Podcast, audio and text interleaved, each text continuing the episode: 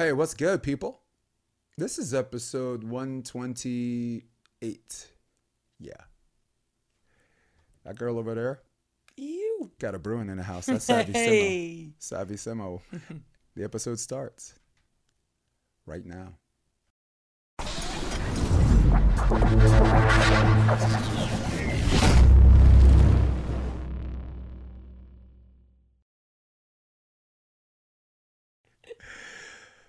Should I do it? Yeah. What's up, people? You have asked, and you have asked, and you have asked, and now you shall receive because for me, I've got to give the people, give the people what they want. Dun, dun, dun. I. And I say, it's good, Sav. What's good? that was just wow. Amazing. Look, sometimes I come into the episode low energy. Hey, how you how you doing? Whatever. And this and. No, no. I got a rec- real got to recognize real savvy Simo. Mm. How are you? I am fantastic. Just got off the beach. That's my office. Yeah, Just man. had practice and I'm feeling good. It's crazy. Like I go to work. It's weird that that's my job. I go to work Uh-huh. and I'm usually done by 10 or 11 and then I'm like, well, what am I going to do today? And today I'm, I'm already having a good day, practice, workout, and now I get to hang out with you. So I'm off to a pretty good start. Yeah. Um. Oh, I did a nice little picture in picture. Look at that. Look at it. Where, where- is it? Right there. Ah, there you go. But that's not what I want to do. Do your job, Jason. This is why. Come on, Jason. Yeah, I got one job. Oh, just, that's it. Just the one. Just- so you were um, doing a little bit of cross training. You were doing F 45. Mm-hmm. Tell our audience. Um, I know what it is. You know what it is, but we owe it to Mm-hmm. Well, all of the people who may not know better. Yeah. Tell them. Tell them what it is. The So I was yours. I was connected. Well, I'll start with I've been trying to figure out the best way for that works for me working out because obviously I play volleyball almost every day, but I'm trying to figure out like the whole lifting thing and what you know. It's also expensive to have a gym membership, and so I'm like, do I go get a gym membership? Do I just keep lifting? A lot of the players have like gyms in their backyard or in their garage. Do I keep just hopping around everyone's little homemade gym, or do I you know, what, what am I going to do? And so I was connected with people at F45 and I had no idea what it was. And I kind of looked into it. And it seems like the most perfect cross training because I do all the sand training, but this is kind of a combination of like conditioning and strength. So I went this morning at 7 a.m. and it was like popping. There were like 30 people in there absolutely getting after it. And I was like, all right, I'm going to come in and this is going to be you know, I like to think I'm an, I'm an athlete. I'm in shape, and I'm like, okay, I'm gonna do this workout, and all these other people who are athlete, I, I'm just gonna kick ass. And I got my ass kicked. To be completely honest, it was it was gnarly. It was like uh, I think they call it a HIIT workout. So you're doing strength workouts, but you're also doing we did it was 40 seconds on, 20 seconds off, and you're going through all these these workouts, and I'm like dying, dripping sweat. I mean, but it was a good way to start the day, and I, I'm fired up. So today was my first day. I learned a lot about it. Tomorrow is a more tomorrow is they call it it's just cardio. So I'll probably die doing that. I just think cardio like I'm gonna just perish. But uh, yeah, it was really cool, and I think it's a good start in me trying to figure out what works best for me. If I maybe lifted once or twice a week, my normal lift, and did this once or twice a week, I think it'd be a really good combination with with the sand training. So we'll see. I'm actually I'm going to point something out that's um that's actually going to keep this sound bitch rolling. We we like um um in my experience as a coach, longtime player and commentator, I noticed that indoor players who trained on the beach and came back to indoor, mm-hmm. their legs were stronger and they jumped significantly higher. Mm-hmm. However, beach players that just kind of play indoor, you would think because they're out in the sand all the time that they would have a higher jump and their jump. Their mm-hmm. jump's pretty much the same. A- And, and a lot of players at the high level uh, who know what I'm talking about will probably be like, damn, you know what? That's a good fucking point. And my reasoning, and this is how I'm going to give you a floor back. My reasoning is that if you only train your legs to slog through the sand, your legs will, in fact, succeed at being trained in mm. slogging through the sand. I like that word, slogging. Yeah. I've never heard of that. You know why? That's because funny. well, I think the reason why I brought it up is because out here they have something called the sand dunes, Mm-hmm. and like LMU and a, lot, a lot of people, I think UCLA and USC they do the dunes or whatever, Mm-hmm. and it's never because I'm ex-military and because I in New York I walked everywhere I went, and I'm like this is. This is supposed to be exercise. You fucking Mm-hmm. Yeah. people are wusses, Yeah. man. Just fucking walk. Yeah. You, you do know how to walk, right? so, uh, um, again before I steer us both the wrong direction or the right direction.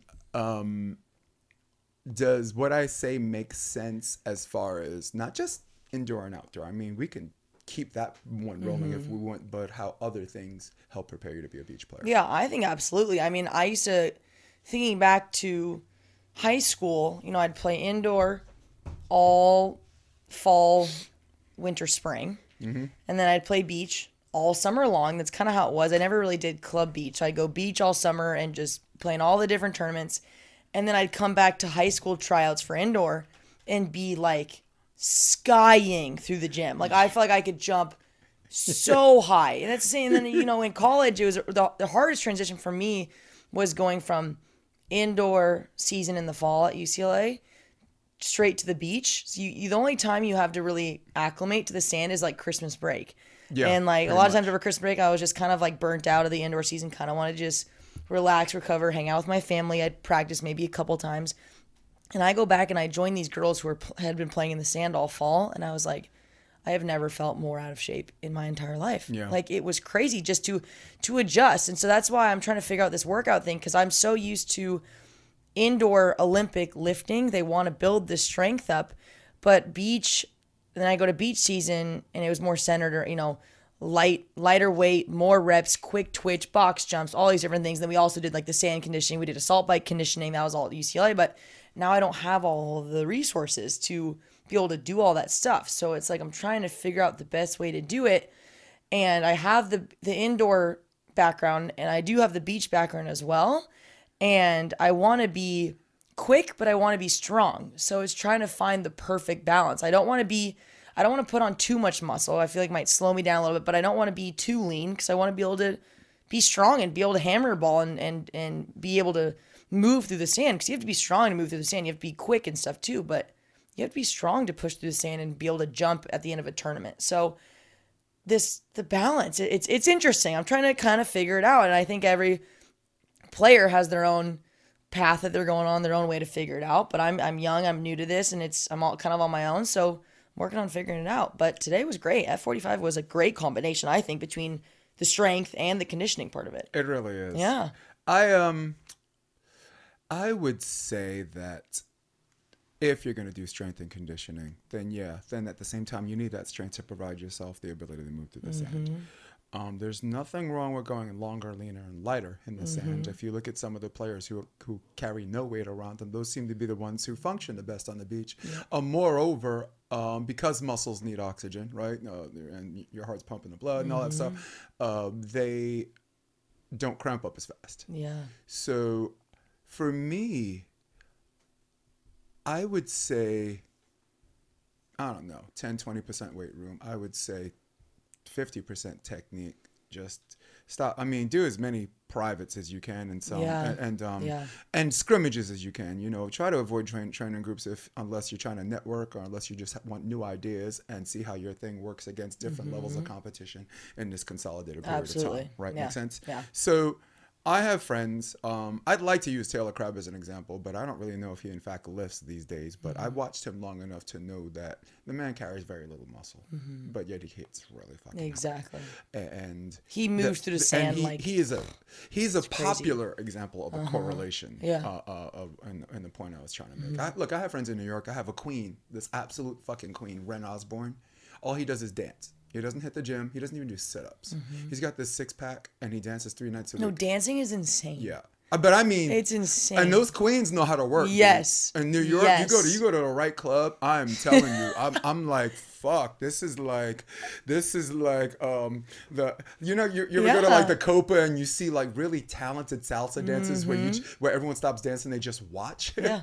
it's basically some of some of those house music clubs is like the salsa. Uh, Dude, I literally went out last weekend and I was dancing oh, probably like an idiot and I had a side cramp. I was like, how do people dance? I literally got a side cramp at the bar. I'm like, this is terrible. Because I was just dancing and having a good time and I'm like, I, get, I have a side cramp. Like, it's a different type of workout. So, Hold on, where's my camera? I want you to picture that. I want you to picture that inside your heads. I want you to picture a bar. They're playing We Are Family, and this one locks up and she's doing. And then everybody else is like, okay. They all start doing that, and you're just like, get away, and they're just like, They're like, okay. it's pretty much what happened. I had like a, I just get in this mood sometimes when I go out when like, like when I go to the bar and stuff and mm-hmm. people like I like to go out and dance and have fun. So when I go, I was at Tower Twelve and it's, it was more of like a social thing. Mm-hmm. Everyone wants to talk and it's so loud anyway. So I started dancing by myself and like. I was just doing ridiculous things, kind of honestly, kind of making fun of myself. I had so much fun though. Like what? Like it was a blast. And then I got a side cramp. I had to like go outside and take a take a breather.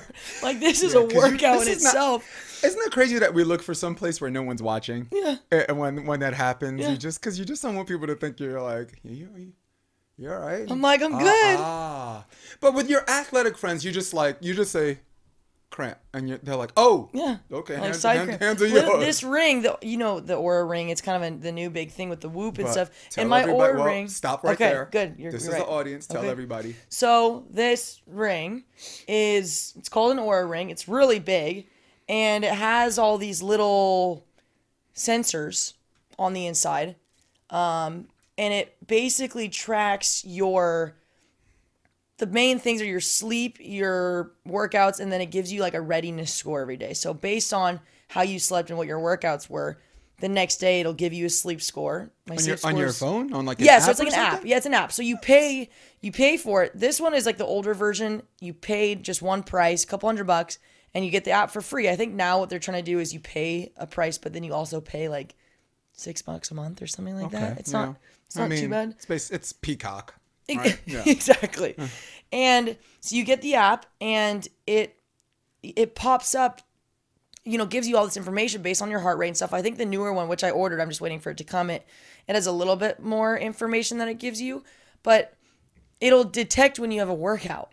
And so whenever I go out to the bar and dance, like I'll go back and it'd be like workout detected. And usually it knows like it'll say like, "Were you dancing at this time?" I'm like, "Hell yeah, I was hmm. breaking it down at this time." And it's it's just funny. And then, you know, my sleep score is mm-hmm. terrible every single day, and I don't know why. I just I know.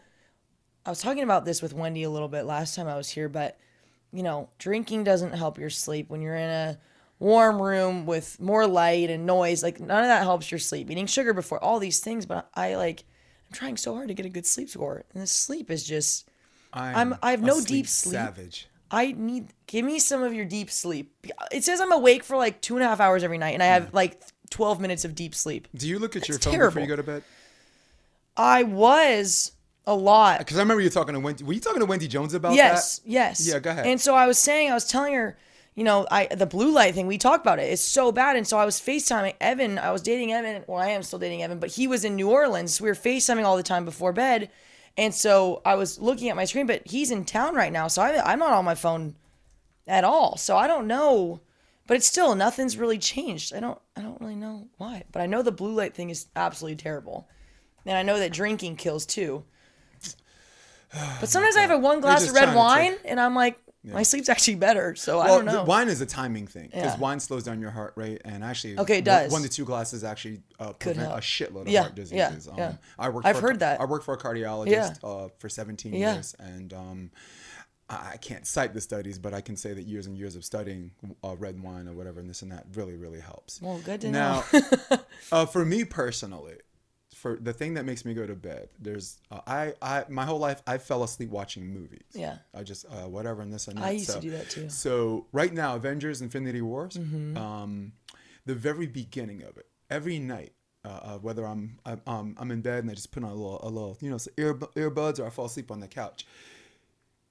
That guy who who gives them the speech like you should be thankful you're dying for Thanos. Yeah. He's when he says hear me and rejoice. I go. Just out.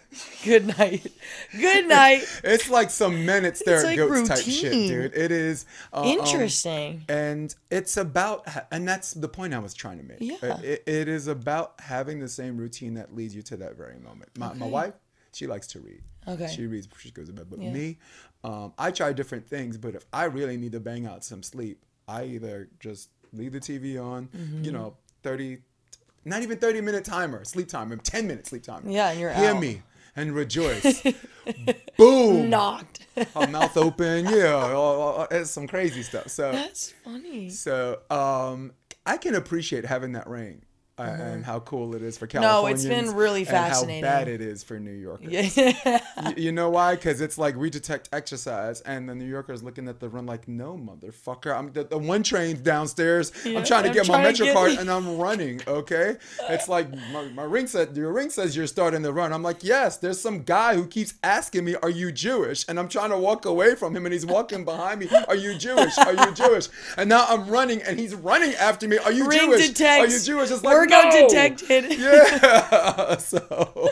That's so good. Oh my god, I remember. I, I lived on the Upper West Side on Okay. 87th Street, Okay. and if you go further to the, towards the Hudson, Yeah. Mm-hmm. there's these big blocks of, of just savage, awesome um, Jewish communities, and I say awesome because um, the education system's nice Mm-hmm. from from you know from pre-K all the way up. But man, occasionally it's it's weird. They ask you, "Are you Jewish?" And when you say no, they just kind of like walk away. They don't say "Have a nice day." Just kind of, and I'm like, "This is some okay." Interesting. Yeah, yeah, I'm Yeah. like- so, um, but that was one of the caveats I wanted to mention about that neighborhood. That's So, because I'm not like teasing Jew, Jewish people, No. I, I'm the one that gets teased by them. Yep, I mean, if yep. you've ever seen my afro, right? Yeah, it's called. Have you Jew- showed it on this podcast? Yeah, I show it again. this is a Jewfro. I had only seen you in a hat for like so long, and it was just Yeah. recently I actually saw your hair for the first time. I'm like, Yeah. oh my gosh, that's Jason. I, I have never worn a hat as much in my life as much as I've worn it uh, the five years I've been in California. yeah. Mm-hmm. I've never wore a hat. You can see coaching pictures of me coaching indoor or whatever. I had the hot uh, the box, the hot top Yeah, fade, yeah, low and even, yeah, shaved off. yeah. And bec- because I have this huge forehead, I just showed everybody. We call a f- actually no, I take exception to. Thank you. How dare them? That's insulting. A forehead? No, it's a fucking five head. If you're gonna go big, go big. or Go, big home. or go Yeah. home, baby. Yeah. So, um, yeah, that's just a cute story about the ring. I have the um, Fitbit watch. Okay. And that that that's a really good gauge. But I think I, I don't know if I like the ring or whatever because when you sleep, I don't know if you noticed it about your finger, your hands uh, swell uh, up. Yes. And does the ring feel tighter? No, so I actually it was the hardest part was actually finding the right finger to do it. They say that these fingers are the best, the three fingers in the middle are the best, and I I think the pointer finger is the best one. But the way my finger like this finger is shaped like it's actually wider at the bottom, so it like was really uncomfortable and then this the finger that I have it on, my knuckle is bigger, so if I can slide it over my knuckle, it sits in a pretty good spot right here. And even when my fingers swell up, I, I also just think it takes a little bit getting used to. Like Definitely. because there are times like when I play volleyball, when I go on the plane, and when I sleep, where my fingers do swell up, and it's a little more uncomfortable. But like once you have it on for a long time, you don't really think about it. Like when I have it off, it I feel weird without it. I want to get a close up of that. Let's um My middle, should I just flip the Let's camera off on my middle that. finger? let's check it out. There it is. Oh my god. Yeah. it's cool Look though. at that. Yeah. Here's one- my my calluses I'm getting from lifting. But it's I mean, it's not exactly subtle, is it? It's like it's not. No, no, no. Nah, It's look, I'm gonna go back. Someone sees this ring and says, "One ring to rule them all." no, it's big, and I never wear rings. Well, I don't play.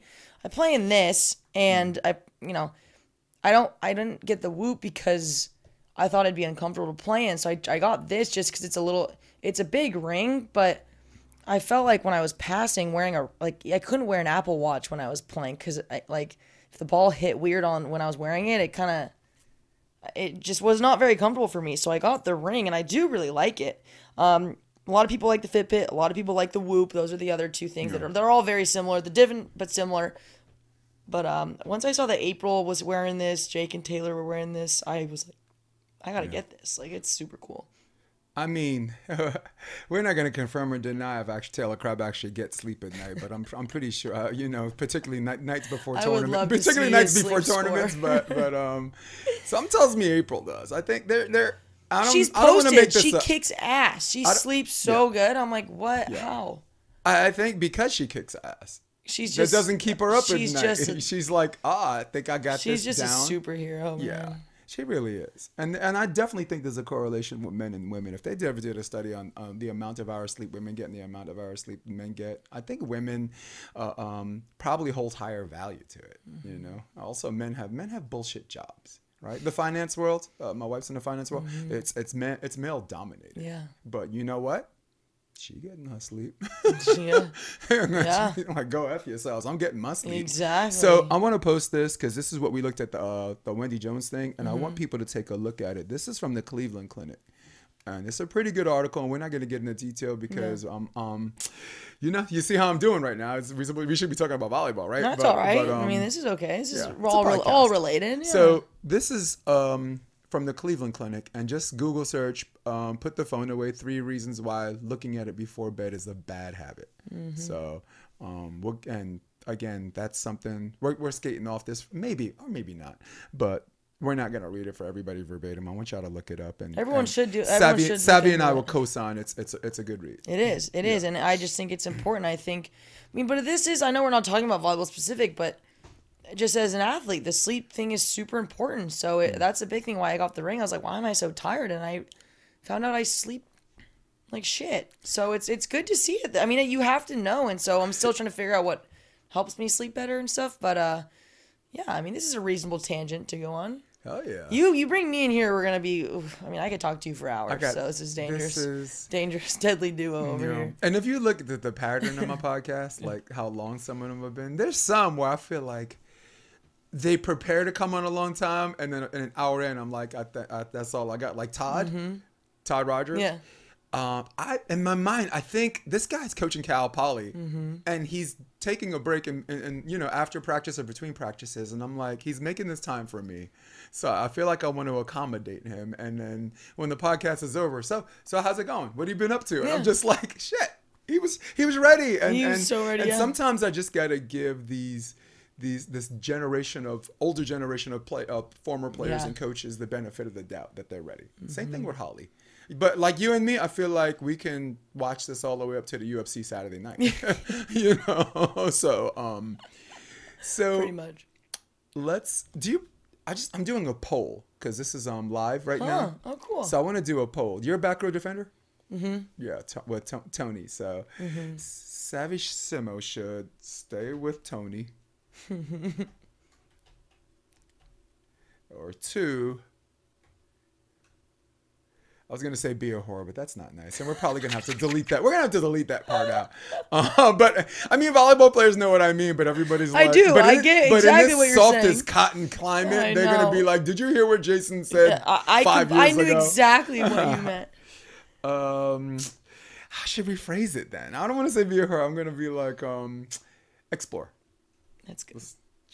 Explore. That's good. i mean you're still young man i ain't good. trying to get you canceled just just just saying shit on this podcast i don't feel right you know so let's save that and that's our poll Fascinating. Yeah, i didn't cool. even know we could do it i just saw it Uh, just, i that's just saw it just You're now like, wow. We're learning a lot. And here's the problem. This isn't going to last live for long because I'm doing a, a certain um, frames per second Yeah. that Facebook hasn't adjusted to. So 30 minutes in, they, they say my bit rate has exceeded the oh, max Okay. rate. And Yeah. and then it starts getting choppy. And if you look at it right now, look at the screen right now, Yeah. you can see like the, Oh, it's a little bit. yeah, Yeah, it's I can see right it. now. yeah. But, but, But the sound doesn't do that. Yeah. It's just. But that's but that's not where we get our recording anyway. We have the exactly. we have this. All the fantastic technology. Come on now.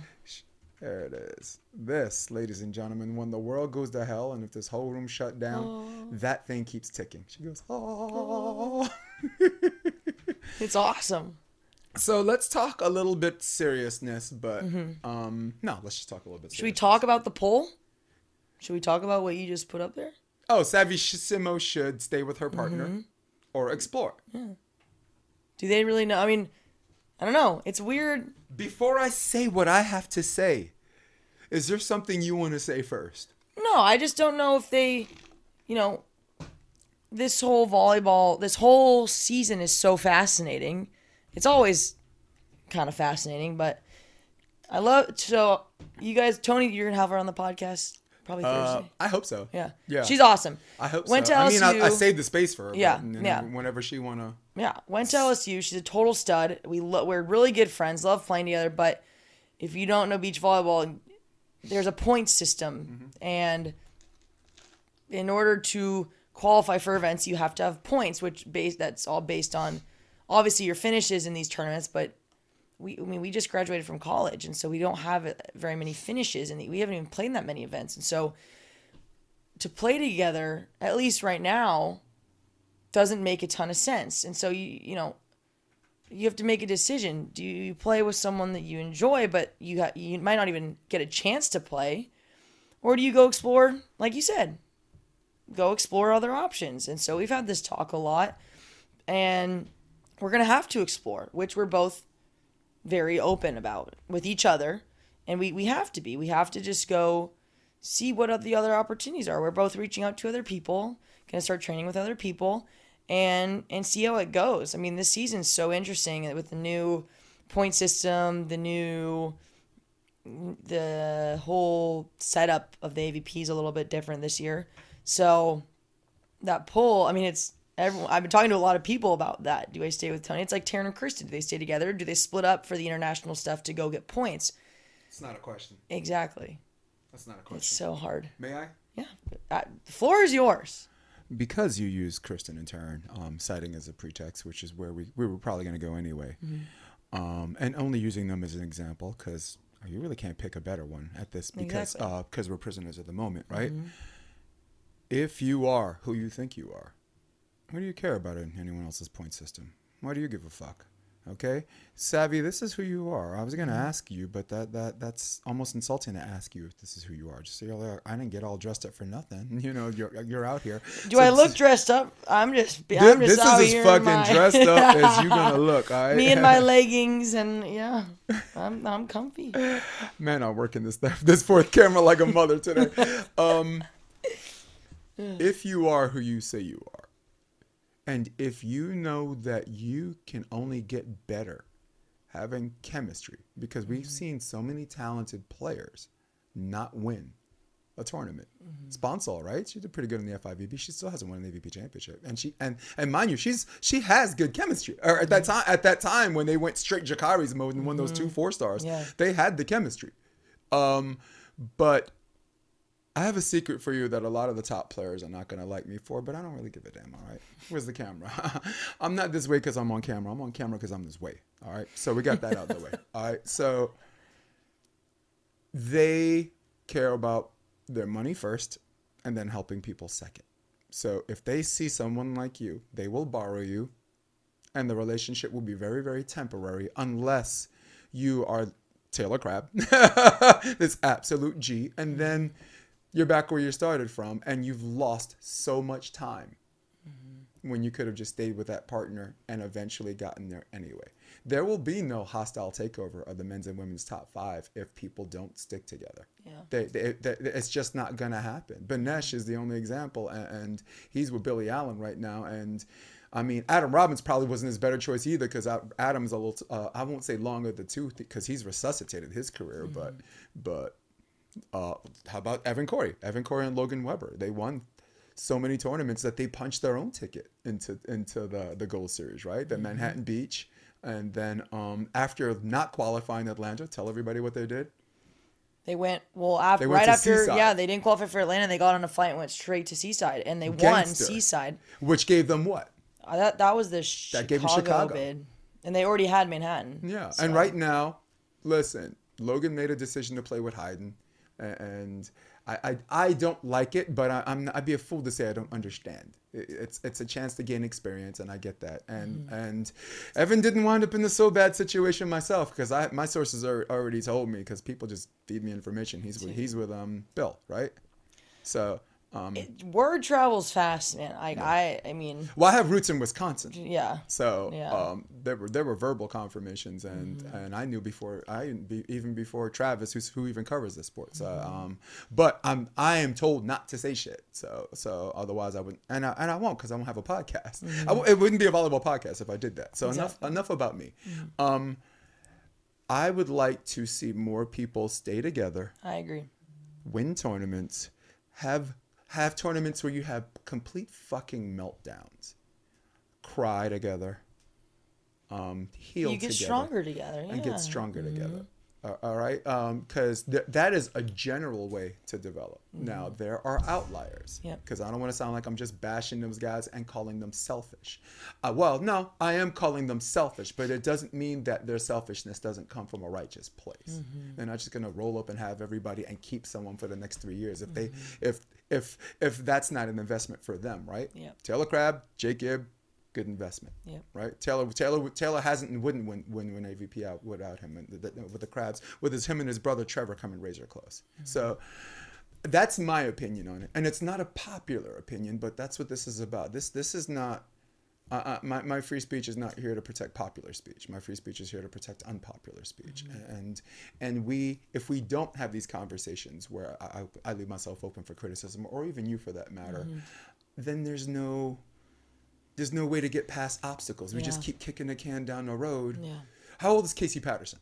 Right? How old is how old is Jake Gibb? How old is Phil Dalhausser, who who, who who left but not really, right? I Casey Jennings asked Casey Patterson, would young Casey Patterson let old Casey Patterson get away with this? And he said, absolutely not. And that's really all everybody needs to know about that. So that's just my opinion on it. So for you and Toni, unless it's an obvious failed marriage, you got to give it a chance.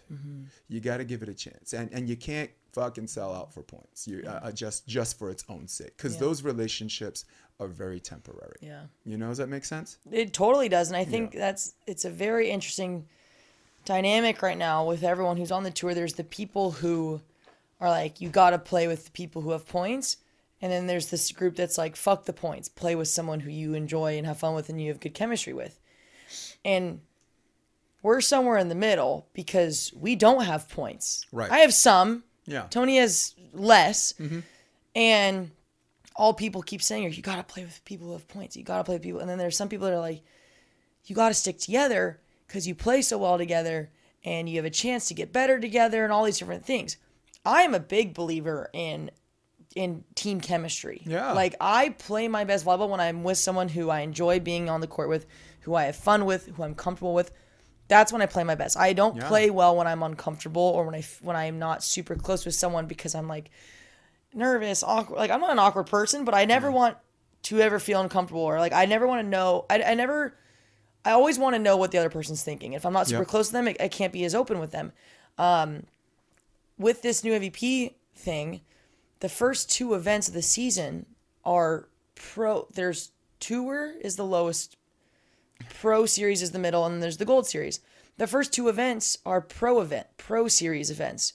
Okay. Which So- one? What's the first two? G- give me a location. Austin in May, beginning of May, and New Orleans. Yeah. I'll, And I'll be there for which is sick. I'm really excited for that. Yeah. I hope I can play. So, but there's no qualifier for those two events.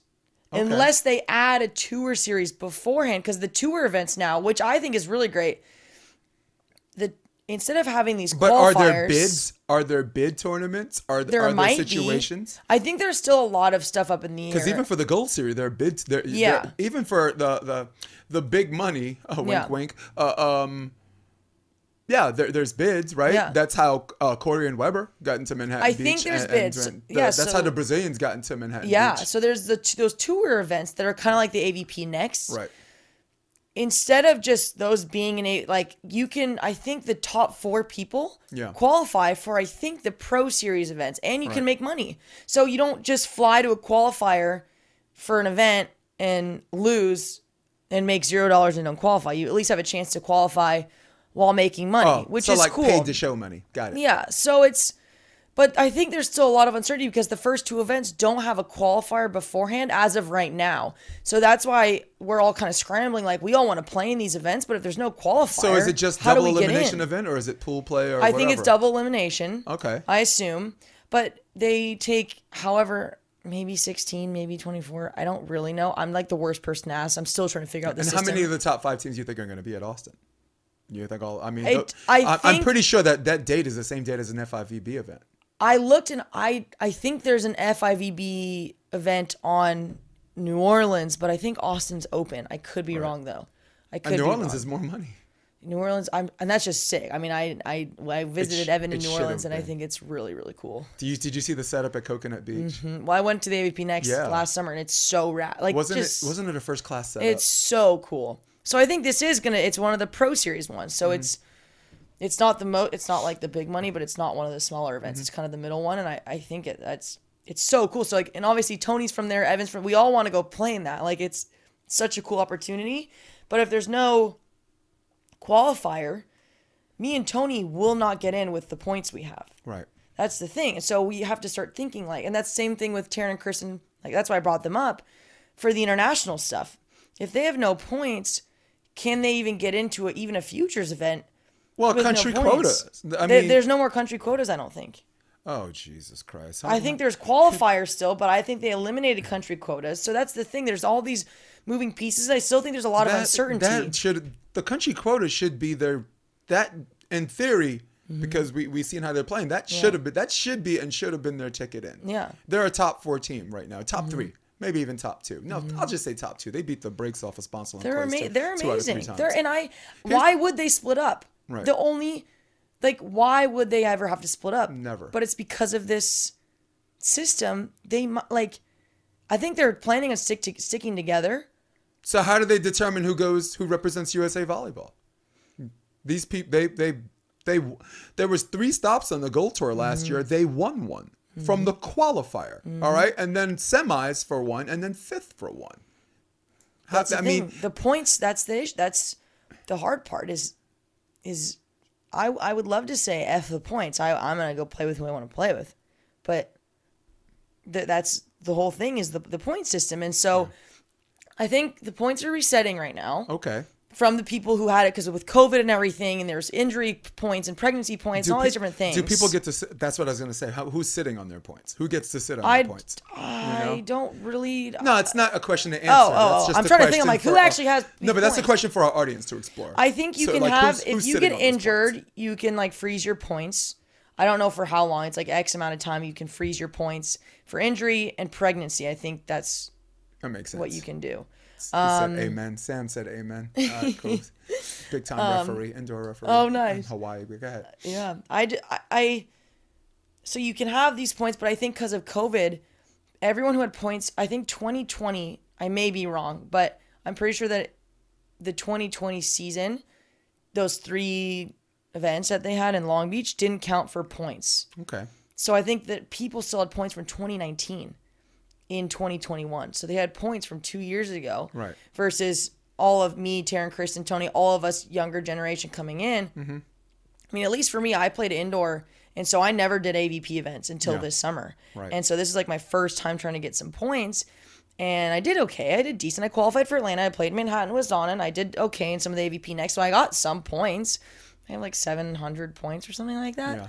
Um, Which is what you would have if somebody picked you up on a temporary relationship. For sure. The and, math. and- you- do you see how the math no, works on I get it. one? Yeah. Okay. And I that's been the hardest thing for me. I think in this sport, yes, it's an individual sport, and you have to motivate yourself and all these things. It's expensive, and we're not making that much money. All these things, but I, I love the community aspect. I loved being at UCLA and playing in college because it was so team oriented. Even though Beach is you and your partner, Yeah. you still were on And a there's team. a shitload of things you didn't have to pay for too. Man, it's great not having not having to have a Exactly. me- gym membership. Yeah. Not having to pay for coaches. I, I know. I'm still trying to figure out the coach. I mean, there's so many things, paying for travel Mm-hmm. and all this stuff. But the hardest thing for me, I mean, you know, I'm I'm sensitive. I'm a softie. I lo- I love my relationships with people. I love like one of my favorite things about this sport is the the friendships and the connections that I've made. And it's so hard because you kind of have to be on you're on your own and you have to look out for yourself. And i always want to look out for other people and help other people especially even me and my partner. Like mm. i don't ever want to bail on my partner. And maybe there's a time where like you should bail because there's this really great opportunity but i don't want to burn the bridge with the person that i'm playing with i don't want to bail on them and so you- maybe i need to get more cutthroat and more gnarly. It's it's it's something I'm trying to figure out because I can be if if I really need to be or if I really want to be, but I'm sensitive. I'm so and I love people. I don't want to hurt anyone's feelings. So, like so you have partner. Um, you do you have partner breakup guilt? I don't like breakups. I don't. I hate that. That's even like, uh, it's so hard. Like Is- I'm is- an emotion. I'm a very emotional person. So when I'm when I does it feel like breaking up with a boyfriend? yes, it's terrible. He's like, I'm glad you asked that. Of course. it's terrible unless you end on bad terms or it's mutually mutual thing. But again, this is so new for me. I don't. I haven't really had like partner breakup. Really, like I went through a couple different partners last season, but none of which were like, oh, we had this bad breakup or whatever. Like you know, we all we're all. I played with Megan Kraft and. Abby and and then I played with Toni and I was gonna play with Lexi, but she had an opportunity to play with Maria Salgado and they did great. And so I committed to a bunch of girls, younger people my age, college players, um, that either had called, you know, they had to go back to school for the later events or they signed up with another per- partner for this event, which is totally fine. Like me and Meg played in Atlanta and then she signed up with Tina for Manhattan and they were obviously like play with Tina. She's incredible. And then she had to go back to school. Yeah. So, and I played with Abby. I loved playing with Abby. She's awesome. She's a great friend of mine. And so I never really had like a breakup really. And then I, you know, me and Toni did well in the AVP next in Clearwater in October of 2021 and kind of been playing ever since. So I haven't really had to go through that, but that's literally like my biggest fear. Like I I hate that. Yeah. And I and it's you know, right now, you know, people want to talk about partner stuff and hey, what are you doing and this that and you have to be straightforward. It's a balance between like being straightforward but not being a bitch. Right. Like you have to kind of find the balance of Well, You know, and being yourself at the same time. But I think you're doing the right thing because it's a conversation that you're, you, the two of you, um, uh, were in full disclosure, right? Yeah, Mm-hmm. um, you were very explicit um, in this this temporary marriage how, or, or permanent marriage or whatever with Toni. So Mm-hmm. it's something you, uh, as long as you're dialoguing, we're communicating it on the same page. That's and this, look, they're still going to be hurt if you break up, but it's it definitely softens the blow if it's something where they're like, shit, you know, I, I, I didn't, I can't say I didn't see this coming. I i I had, I, you put yourself in a position where you expect the best, but you prepare for the worst. Yeah. Now, with that being said, right, Kristen Nuss, Taryn Kloth needed points to qualify. Atlanta, did they care? No. no, they just went and did it. No. Maestrini and, and Maestrini, Lili Mm-hmm. and Larissa had to qualify for Chicago. Did they care? No. Made the finals, actually. Mm-hmm. So Nuss and Kloth won. Actually, that first game was like 21-11, so I Mm-hmm. don't know. I don't know. I don't know who's doing video work for Sponcil and Claes, but man, that's like walking down the street in New York and then someone randomly walks by you and like punches you in your face, and you're just like, Yeah. Why? I mean, they're what the so- did I do? They're No, but my so all right here and here's it leads me to my second Yeah. question. How good do you feel you are as an individual, if not collectively as a Mm-hmm. team, that you feel like you you um maybe are not do, doing that boss shit that the uh, the Brazilians and Klaus Mm-hmm. are doing, but qu- qualify as close enough. Mm-hmm. And I think you are close enough because if you if I'm reminding people to who did who did you have to beat? Well, tell everybody who you had to beat to get into Atlanta. to get into Atlanta. Uh, the first Who's the most important? Fuck, I beat I teams. beat Larissa and Lili in the second That's round. it. That's all. I mean, the other. And then I had to play Lexi and Maria Salgado in the third It's we're not obligated to remember the others because if we were, they would have been in the main fucking draw. I'm just being real. Mm-hmm. Yeah. This that's a real team you beat. That was a bronze medalist team uh, uh, uh, playing with uh, um, a partner who brings new meaning to the word chemistry. Mm-hmm. okay. yeah. Can I tell you a story about them? yeah. And They're awesome. I've never told. I never said this on camera, but I think I'm ready, um, because it's related to this uh, and just um, forgiveness and understanding and Mm-hmm. empathy. I'm at Coconut Beach, right? Uh, um, I got some center court spots to call specific, mostly the men and mostly the Cali Bear athletes, Mm-hmm. Yeah. Rafu and Ed or Yeah, whatever. So they hooked it up so I can call all of their matches. I ended up calling the finals, and the semifinals, Larissa and Lili. And I said, man, they look good. And it's one of the players, and I won't name him. I'm going to protect him because I want to fuck him up. Um, said, that's not that's not Lili. That's Larissa. And I'm like, no, that's that's that's not Larissa. the cheekbones or whatever. And then his friend next to him says, no, that's Larissa, right? So then I call someone over, and I'm not gonna say his name either. And I'm like, because I'm on on the stage, and he don't want to come over, and I'm on the stage, and I'm bending down Yeah. is that woman Larissa? And then he looks at the other two guys and he looks at me and says, yes. So I find out it's this inside joke. They, they pull this rib on me. And for an entire match, which they deleted, by the way, I'm calling her Larissa. Yeah. I'm rock star. I'm I'm giving bios on people. I knew Andrew when Andrew won the pot. Dentler won the Pottstown Rumble. Uh, you know, um, his career at George Mason. So I'm just. I'm um, I'm in my mode. Yeah. And, and and I felt like it all got strawman and ruined by me calling this fucking person. I should what I should know better. Yeah. As long as I've been in the indoor and beach game, I should know that's fucking not Larissa. Yeah. So I'm just being open about that story. So Atlantic City, I had to buy her flowers. Not had to, but I was like, did. look, here's flowers for you. Here's flowers for her. Here's some dark chocolate for you. Here's some dark chocolate for her. Here's a Slunks tank top T-shirt. I only got one. Y'all gonna have to fight each other. Over. But but I, all I'm trying to say is I'm sorry. Yep. I said my birthday's this weekend, and the only thing I want for my birthday is your forgiveness. And then um, Larissa says, "Don't make me cry," and she gives me a hug, and, and, so and, and we squash it. Yeah. I actually have that on video because Dougie Fresh, Yeah. Dougie Fresh taped it for me because Dougie Fresh said they're mad at you, and Chris Chips, whose response is like, "Dude, then you fucked up. They're mad at you," and I'm just like, I don't want my entire weekend To be ruined, yeah. to be to take this this small moment as this straw man fallacy. So, and it's weird because it was supposed to be connected to this, and I think I messed up. I think I messed up. Mm-hmm. No, you didn't. I mean, it. That's the thing, though. That I want to. I. That's a good point. Is how easily she forgave you and how how sensitive she is too. Dark chocolate does that for a woman. Yeah, it does. Antioxidants. flowers, yeah, yeah. man. Aphrodisiac. it was red panty night that night. Damn it. There's the tangent. There it is. Yeah. Okay. Oh yeah, we're deleting this live. What I was saying is when you play them on the court, they're gnarly. Like they're Yeah. they want nothing to do with you. Like they are super ultra competitive, but every time off the court, they've been so sweet to me. I love their little baby, the little blonde, white haired. He is the cutest thing ever. I don't know whose parents come to every tournament. If it's Larissa or Lili's parents, I think it's the, one of their parents, and they take care of the little the little baby, and they're the sweetest people ever. And I just think that's it's so cool. You can be super gnarly on the court, but then off the court, it's it's, all good. we're all friends. We're it's it's all good, and and they are incredibly talented, amazing players, especially now that they play together. So when me and Meg beat them, that was like it was huge for us. It was it was really it's because I have so much respect for them. That that's why it means so much. How much did that help your psyche? a lot. A lot.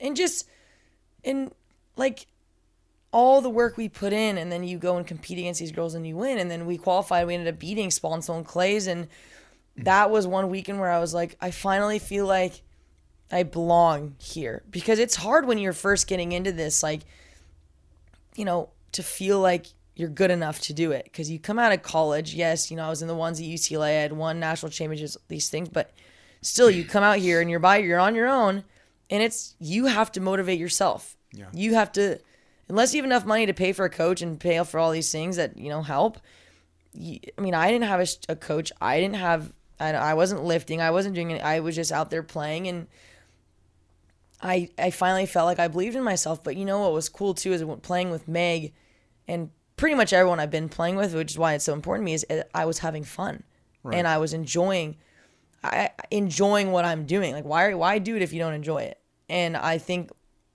with this whole points thing, people may lose sight of the fun in it. Like they want to people want to do so well. Obviously I want to do well too. Yeah. I want to be in the main draw. I don't want to have to qualify. That sucks. It's tiring, but I, you know, if you're playing with someone who's fun and you enjoy playing with, maybe you go play an extra 3 matches, 4 matches and you're more tired, but you're still having fun. And you know, if I start playing this game like it's my job, uh, you know, I don't think that's going to go very well for me. Obviously, I need to be super competitive and I need to be mature and responsible and all the, all these different things.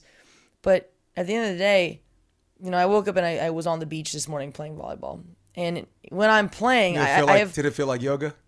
Kind. I mean, well, today was a little more frustrating. I am working on a lot of things, and I was pretty bad today, and I was tired from F45. But that's the thing is, prag. You know, when you're out there, maybe when you're working on some stuff, you're having a tough day on the beat. You know, it's just not your best day. You're like, shit, that sucked. But then you you you, you know, I got off the sand. I'm like, are you kidding me? Like, that's my bad day. Uh. If that's my bad day, th- then this is a good freaking a good life. life, yeah. It's a good freaking life, and I'm just content with. You know, I'm starting to make more friends around here because I, I I'm from Southern California, but I was commuting from San Diego. So like all Yeah. last summer, I just didn't really feel like I had really infiltrated the group and like really felt like I belonged. Like when I qualified for Atlanta, I'm like, okay, I deserve to be here. I can compete with these girls, but I still was like not friends with everyone because I just didn't know anyone. And now I'm finally hanging out with more people and I'm spending more time here because I live here now.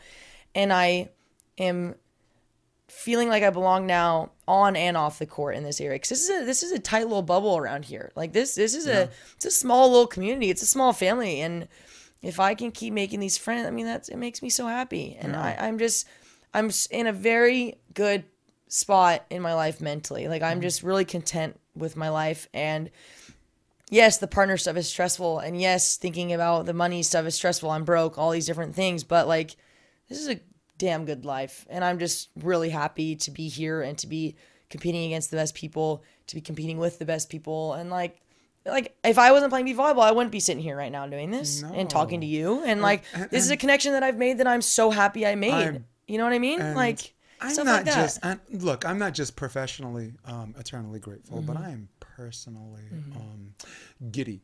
At, at Yeah. what, at what we're doing right Yeah. now, shooting back and forth like it's a fucking Tonight Show. Okay, So, we're just um, sitting here chat. Like this is it's just casual. It's fun. This is so natural. It's, like it's it's selfish on my part because I knew I knew the conversation we had would be colorful enough to get uh, to to increase viewership. So some of it's selfish. Mm-hmm. I know you right? have all your questions right here. Have we have we gone through any of them yet or Um, actually, Some. there were some something? that, that were supposed to be in the middle, Scattered. but I'm just there were two I could just cross Yeah, off now. yeah. Mm-hmm. So there's uh, two important things I want to say before I have my, uh, a question. For yeah.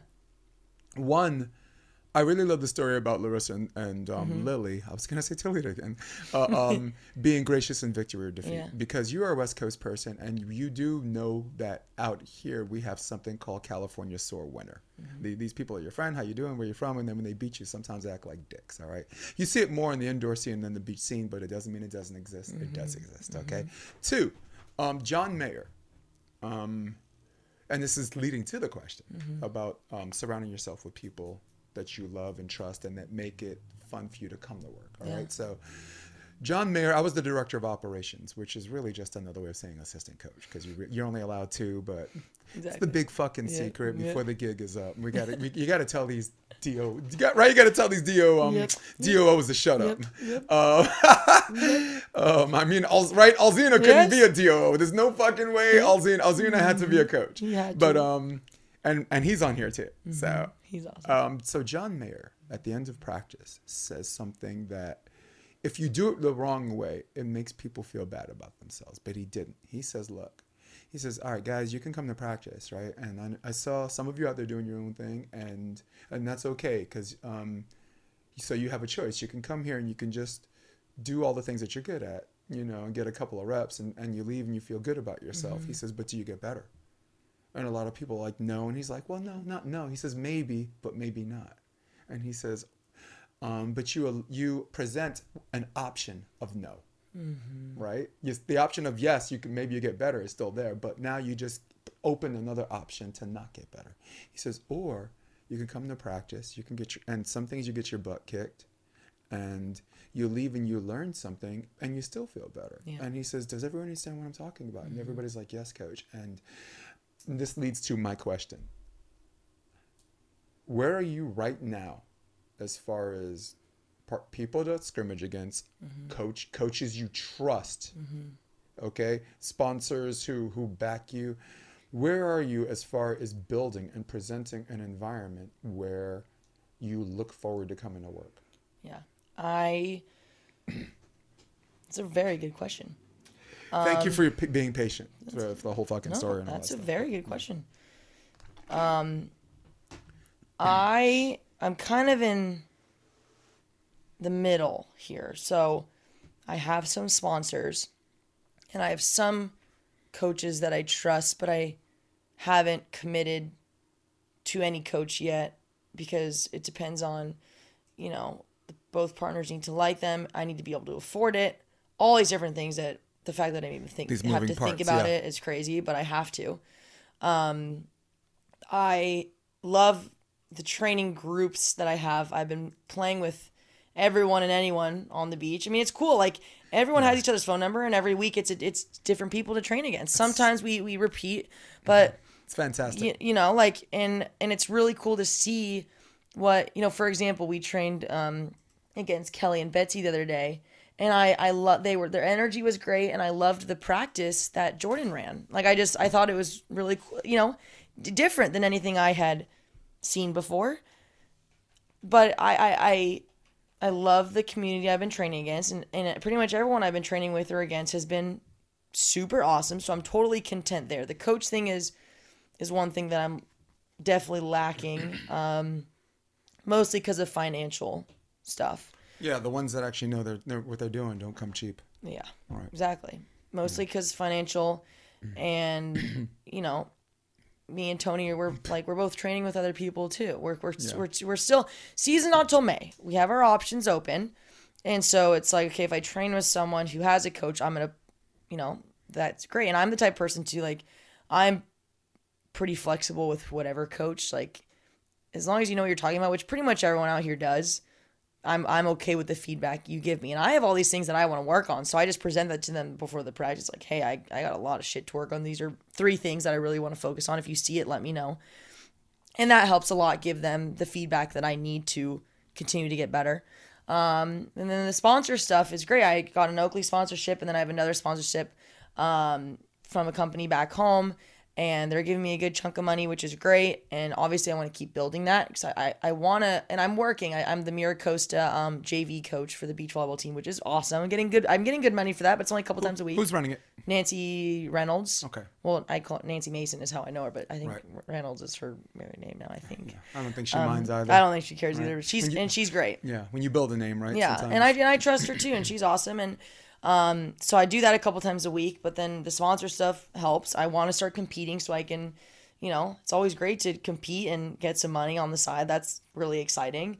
Um, I would love to lock down a coach, partner, and a few more sponsorships.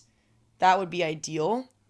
But like I said, I'm I'm pretty content right now with where I'm at. I'm, I'm I've found a way to not really stress about this stuff. I really, I truly believe that everything's gonna work out how it's supposed to, and as long as I'm putting in all the effort and I'm making the connections, and it's not only effort on the court, it's effort off the court. It's going to the weight room and also the, the amount of text messages that I'm sending and receiving during the day, just volleyball related, is crazy. Like, there's a lot of moving pieces. Like, uh, this girl, it was a funny question. This girl that I was giving a lesson to, she's like, So, what do you do, like, during the day?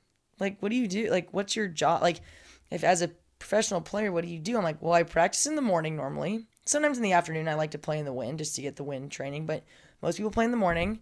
Um, sometimes I coach in the afternoon.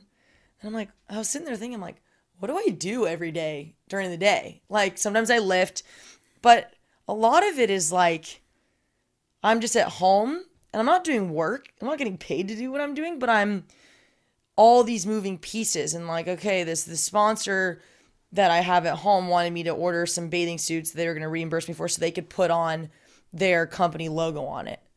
And like that took me a couple hours to just, you know, look through bikini. It's like all these related things that like doesn't seem like it would take up that much time, but it does. Like there are so many moving pieces, like coordinating practice. Like I'm currently I'm always, you know, in my planner trying to plan stuff, doing stuff like the sand cast, all these little things that are centered around volleyball, but it's not really work. I'm not getting paid to do it, but it all goes into But it's your brand. It all goes into it. Yeah. It's your brand. Mm-hmm, Look, right now, give, given your age, you are in a position where, um, and because you're totally oblivious to it, it's the most liberating feeling in the world. This is this is one one less thing you got to stress the fuck out about. All right, you are in a position where your brand and your bottom line are the same thing, right?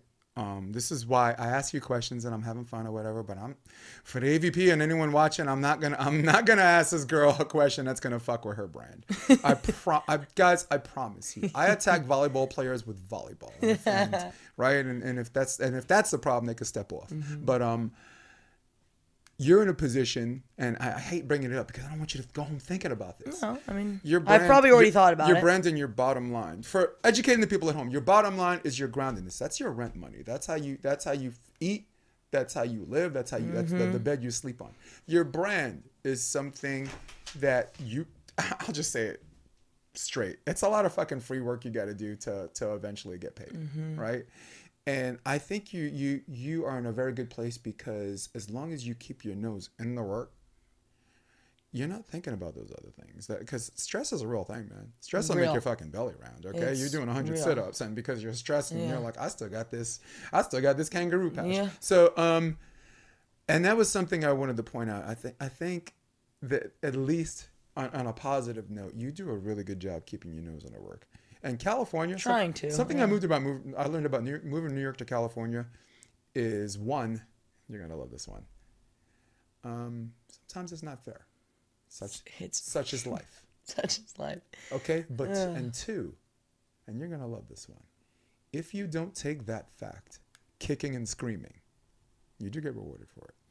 And I'm speaking from personal experience, and I'm not talking about life experience because I'm old, old, whatever. Um, don't say the f word, okay? Um, fart. It's already already happened. But um, yeah, I'm 100 percent sure. Uh, look, if I ever ran for office, they're gonna have plenty of material on me, and I- and I'm just gonna be like, um, yeah, I said that. What else you got? You know, but um, am I cancel? Uh, but um, they were you get rewarded for not taking that fat kicking and screaming. And uh, uh, again, not making this about me, but just my last five years since I moved here and the stresses that I had to do to build um, what this little brand I'm doing, flying and still flying under the radar, which I'm very comfortable with. I hope this podcast never blows up the way some people are because now all of a sudden, you know, you feel like you got to change up shit. Now, and now you start feeling the, the pressure on the walls and what people think about you. So, um, the piece of advice I can give you, and I don't really need to give it, to give it to you because I've been doing this a long time and I see this, you know it's not fair but you're not taking that fact kicking and screaming like a little a little um, person a little girl sexist a little midget heightist a little bitch sexist take this like a little uh. A little something. look i'm t- i like to, you're like a dude I with long it. hair i like talking to you man i just like I, I, dude i said red panty night on this Yeah, you did. podcast You did. so You did. Hey, let's um talk about something that might make you cry. Okay, we're going Oh, through this great. bevy of emotions, so Oh, hold on to your seat. And it's the very first question I asked, and it has nothing to do with timeline. Mm-hmm. So, 2020, you're finally hitting your stride. You're playing Mm-hmm. with Monkhouse, right? 2020, I was playing with Abby. Abby. Oh, Van Winkle. Mm-hmm. Right. She's a freshman. She was a sophomore at the time. At the time. Oh, because 2019 she was a freshman, and I remember that because I did a BVNE Beach Volleyball National Mm-hmm. Yeah. event where Stein had the freshmen and seniors play Yeah, together. So I think it was Sponcil and Van Winkle. That was It may have been, yeah, against yeah. Tina and um, uh, uh, it might have been Coppola. Yeah. But um, all right. Here's my my point. 2020, you're doing good. You're having a good time. all mm-hmm. right. You're, o- you you cheated on the test, but you're over that shit, Mm-hmm. Right? You, you you got sent to the principal's office, and everybody loves you and forgives it's you. good. Unlike Joe, Ro- Joe Rogan, unlike mm-hmm. Whoopi Goldberg, right? They, they people love who they want to love, and they love some savvy. 13 and two. All of a sudden, the pandemic hits. Mm-hmm. All of a sudden, the, the whole world goes to hell. And you're in this environment where you're just thinking about volleyball, and then you are in, in a certain place, and everybody says it's shut down, and you're like, what's going on? So, my question, and it's like, I should have just asked this in the first place instead of doing all this shit, no, right? this is good. Where were you when they told you this? I asked Dane this question too. I asked John Mayer. Uh, um, I asked Cory Evan Mm-hmm. uh, his podcast, and he got fucking. He was welled up in tears.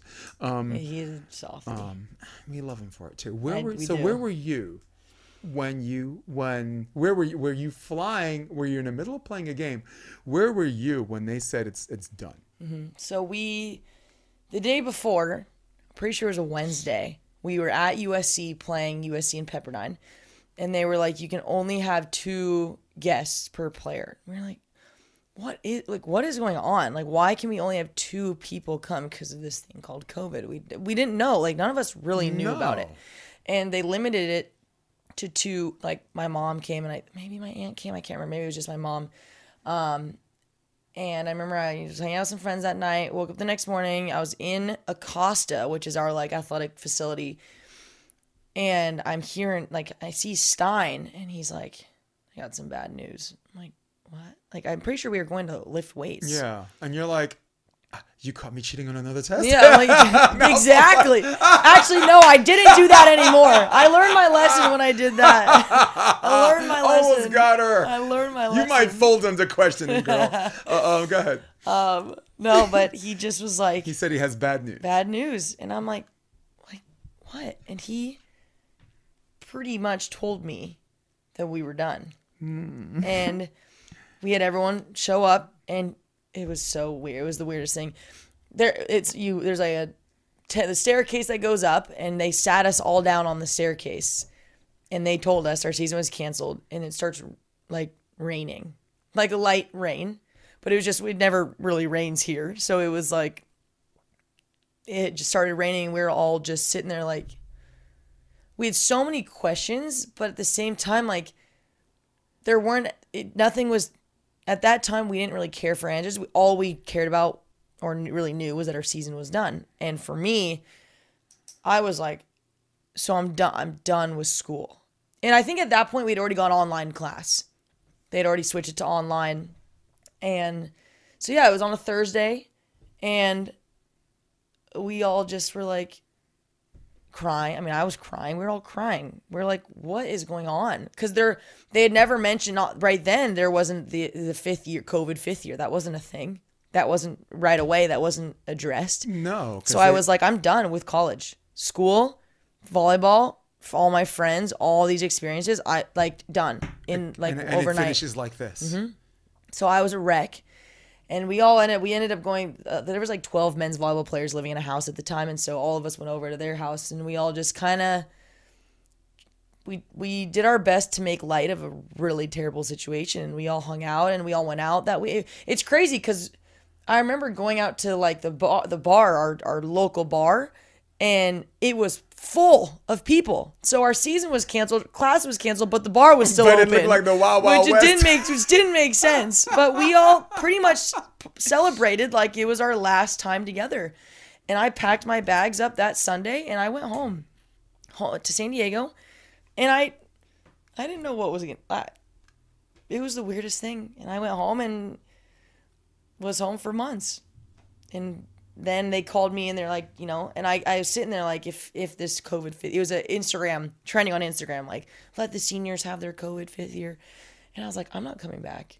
I just didn't want to. I was like, I was done with school. Like I was just ready. I was mentally ready to graduate, and being a senior is, is hard. Leading a team is is is tough, and it was a season where there was a lot of partnership switches. I didn't know if we were gonna win. Like LSU was kicking ass. I was stressing. I was like, this might like uh, I don't know. I was like, you know what? Maybe this.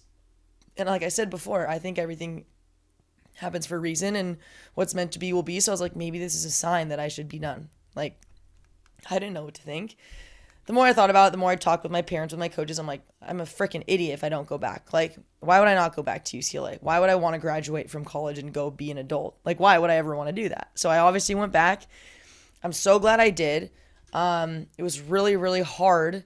We had so many restrictions. We couldn't hang out with anyone that was outside of our apartment, not even our teammates. So it was a quarantine, Y- yes. right? Yeah. Okay. But not even like I could only hang out with my four roommates, three roommates, which were my teammates. But like we tried to have a team bonding thing outside. I we we're at my apartment. It was a Saturday during the day. I had all of us over, and so the neighbors called the cops on us because we had a gathering larger than like whatever the gathering size was supposed to be. But we were all practicing together. Like it was literally just the team. So, you know, we tried really hard. I, you know, and I talked to Wendy Jones about how hard it was, like trying to lead a team or trying to, because like I mentioned it also, I love the camaraderie. I love the group. I love Sisterhood, yeah. Exactly. And we couldn't really do that. And it was, I think that's why we had such a, you know, it was so hard for all of us because our culture at UCLA is so strong with that sisterhood and with the, you know, being a super tight group. And we couldn't do any team bonding. We couldn't hang out with each other. We couldn't do anything together. And so,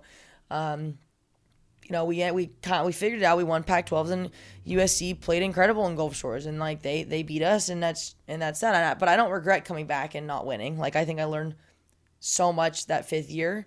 Um, it was you know I and I I miss college. Like I was so ready to be done, but I miss school. Like everyone should stay as long as they can. Toni stayed for seven years. Stay as long as you can. It's great. Can Um, you appreciate can you appreciate you um, the effect that you had coming back? And it's hard. You're a pretty humble person, so it's really hard to ask you an ego-driven question. But can you appreciate how different that 2021 season would have been without you? Can you appreciate that someone had to step up and be a leader? And when you came to UCLA, they had leaders aplenty right? It wasn't you. you you're like, okay, if it's not my role, good. that, that's her. It's hers. It's her. All right, we're good. Mm-hmm. Um, can you appreciate how important that season? Because look, you you you guys were two time champs, right? So if you don't win, it's a fail. But that's not a fail making the fucking finals. Mm-hmm. It's not a fail making the fucking finals. Yeah, all right, yeah. and, and, that wasn't an easy year either, right? No. Right? LSU wasn't just top deep. They no, we lost good. to LMU too yeah. in the second round. Well, L- like LMU they do their homework, and that was mm-hmm. the, and that's the best coach in the NCAA mm-hmm. right now. Mm-hmm. That's that's um you know without without an army of people. He did it with his fucking brother, no yeah. less. Yeah. Okay, and Carissa Cook, who's, who's mm-hmm. not a, who's not a coach. All right? Mm-hmm. um, well she's a coach, but but not really. Mm-hmm. So um, stop. But um, can you appreciate how important that was? You being. I mean, I like to think that allow yourself. They would be okay. Allow yourself to indulge. This is this is real talk here. This isn't no yeah. ego shit. I mean, I don't. I, I I was the only person that had been at UCLA for five years, so I I had been through mm. all the ups and downs, everything. So I I think it it it did help. I mean, I don't know. I, this is a hard question for me because I, I like to think that if I didn't come back, they would have found a way and they would have been okay. But I, I, I was there for five years. And so I did have a lot of experience, but it was really, really hard. Like, for me, for everyone. And for Stein, I mean, the amount of phone calls I had with Stein about, you know, how's this person doing? What are they up to? What are they thinking? Stein cares so much about about us and yeah. he is an all Stein's a very emotional guy too. He cares so much. And so the fact that Stein couldn't I think that's what made him a good coach us, too. I think so too. Yeah. And we had our ups and downs too. Like sometimes I was like, You're too emotional or you this, that. But like Stein, every I tell like the girls I coach, I'm like everything I tell you, I learned from Stein and Jenny, and I'm just regurgitating everything they told me because I they're incredible. Also, well, let's not forget about Jeff. Well, Jeff. I mean, well, obviously that, that, Jeff best, and Jose and everyone. They're amazing. they're amazing, and obviously yeah. Matt Olson, Mike Plotchek down in San Diego. I have so many amazing coaches oh, on the oh, beach. Nice. But he's handsome as Stein. I'm a little gay for Matt Olson, but go ahead. see, see, see, I can't just let you flow. I'm a, I'm I, it's just I'm a little gay for that dude. But. He's yeah, he's awesome. But uh, we had so many amazing coaches and but Stein is very emotional and he wants to know like hey is this person okay playing with this person and we he couldn't even have like we couldn't even have individual meetings with the coaches because of covid so he'd call me and we chatted so much about team culture team chemistry team drama and this that but like he wanted to know everything and he tried his best i tried my best and i was talking to jenny all the time talking to my teammates outside on the street because I wasn't allowed to go in there. Like all these different crazy things because of COVID. But um, yeah, I mean, I think just having me there, just from a just from like an experience standpoint, and had me seeing the how you know what the culture's been like over the years because I saw the culture when I first got there and I saw how great it became and then I also saw it starting to slip once the five senior was Azzi Kerry, Zana, Sarah, and the McNamara twins. That was all gone. An yeah. incredible team. Yeah. Like and Elise Zappi. Uh, you know, we had we had so many amazing people that had this culture and they left and it kind of was put on me a little bit and having five big figures versus my fifth year was just you know there were other seniors but i was the only one that had been there the whole time and for five years, it, it felt like the weight of the world on my shoulders, and I I saw it slipping because I didn't have like I didn't I'm I'm constantly learning and growing. I'm still trying to learn how to be the best version of myself and some days I led this way and some days I led this way, but I like I've mentioned I'm so emotional. I let the, my emotions get the best of me sometimes and when people are not following the culture, I take it, I take it offensively because I'm like, this is the culture that these girls have built for us, and you're not following that. And like when I was a freshman, I was an idiot. So I get it. Like when you're a freshman, sometimes you're stupid and you want to go do dumb stuff, and you don't realize how frustrating it is until you're a freaking fifth year senior and you're like, why are you doing what you're doing? Yeah. How did you conquer that? Um, a lot of conversations with my roommates. I lived with um, three other, two other seniors and a junior. I lived with Jacqueline Quaid, Lea Monkhouse, and Lindsay Sparks. So, uh, you know, we'd go home and, and talk about a bunch of stuff. And I call my parents a lot, talk to Stein and Jenny a lot. Um, and a lot of conversations with people that, you know, either I felt like were hurting the culture or people who were, you know, they they could help, but they weren't. They were just kind of neutral and they needed to step up and help. Um, and it was it was hard and and I just hope that the work that those girls did before us, the work that I did, and the work that my, you know, the uh, the class that I graduated with did, like that continues to go. Because even though we had some, you know, a, a shaky, you know, 2020, 2021 season with the culture, I, I, I do think that the team is actually doing really, really good right now, culture wise. And I, I hope that continues. And I've talked to some of the girls lately, and they've mentioned that, like, they had a conversation as a team about just because you're a freshman or sophomore doesn't mean you can't be a leader and I think with that young of a team and so many, so many, a lot of the seniors, you know, they're not even, they have another year or they're, still, you know, it just, everyone seems so young still. I think it's really cool that that, and very important for, for that team, that young of a team to have voices from all different ages. Right. So I think that's really important. But Something weird just happened with my mic. I know, I was, I was like, I can't really hear you. Unplug it. It's all good. And then so weird. That is weird. Can they hear you still? Probably. Or no? Oh, they can hear echo. Echo through mine. There. Okay, that's yours. Mm-hmm. Wow, it just Out of Oh, nowhere. Shit, there it is. Oh, it came on. That came unplugged. yes. Um, I'm just trying to figure out where it went. You guys, this studio, the the technology in here is ridiculous. Ready Boo. and I gotta line up the holes. Ah. We're back. Let's get busy. We're back. Um, so I follow up question: How much does understanding somebody else's history come into play? so Um, much. It has to. So Look, much. uh, I ran into Delaney Knudsen last night. Mm-hmm. Um, por- former Pepperdine Wave, uh, long, uh, I guess a, a coach there a little while in the Sicolian and the coach before that, right? But Mm-hmm. now she's really hitting her stride. You want to talk about she's? I think you and her are kind of in the same boat as far as Mm-hmm. momentum and, and playing your best volleyball at the right time. But I, I was I told her to her face when I first met her I didn't like her. I didn't like her because when I was at LMU, she was like, I can't be coaching and this and that. And John basically told me there's a way I can say things that's not coaching, but it is, right? Mm-hmm. So, so when she's like, I can't be coaching, I'm like, I did a Conor McGregor on her. I said, who the fuck is that guy? I'm like, I said, who are you again? And she goes, I'm Delaney or this or that. And the reason why she acted like that is because she worked so hard and so long to get to where she got to get, mm-hmm. she had to go. Anyone who she feels like is disrespecting the sport is is she is offensive. She, uh, she, uh, you you they, you you can't treat that like business. It's highly personal uh, with that and that. So so that's how she felt, and it took me a while to understand and compartmentalize that. Um, and that's her part, and that's very much your boat too. You you you are offended when you feel like someone's not putting in the same effort where where you where you you you you know you you, you see maximum but potential because you because you you live You should see me as a coach right now, coaching but with these 16 year old but girls. with I lose my mind. Yeah, but with that being said, mm-hmm.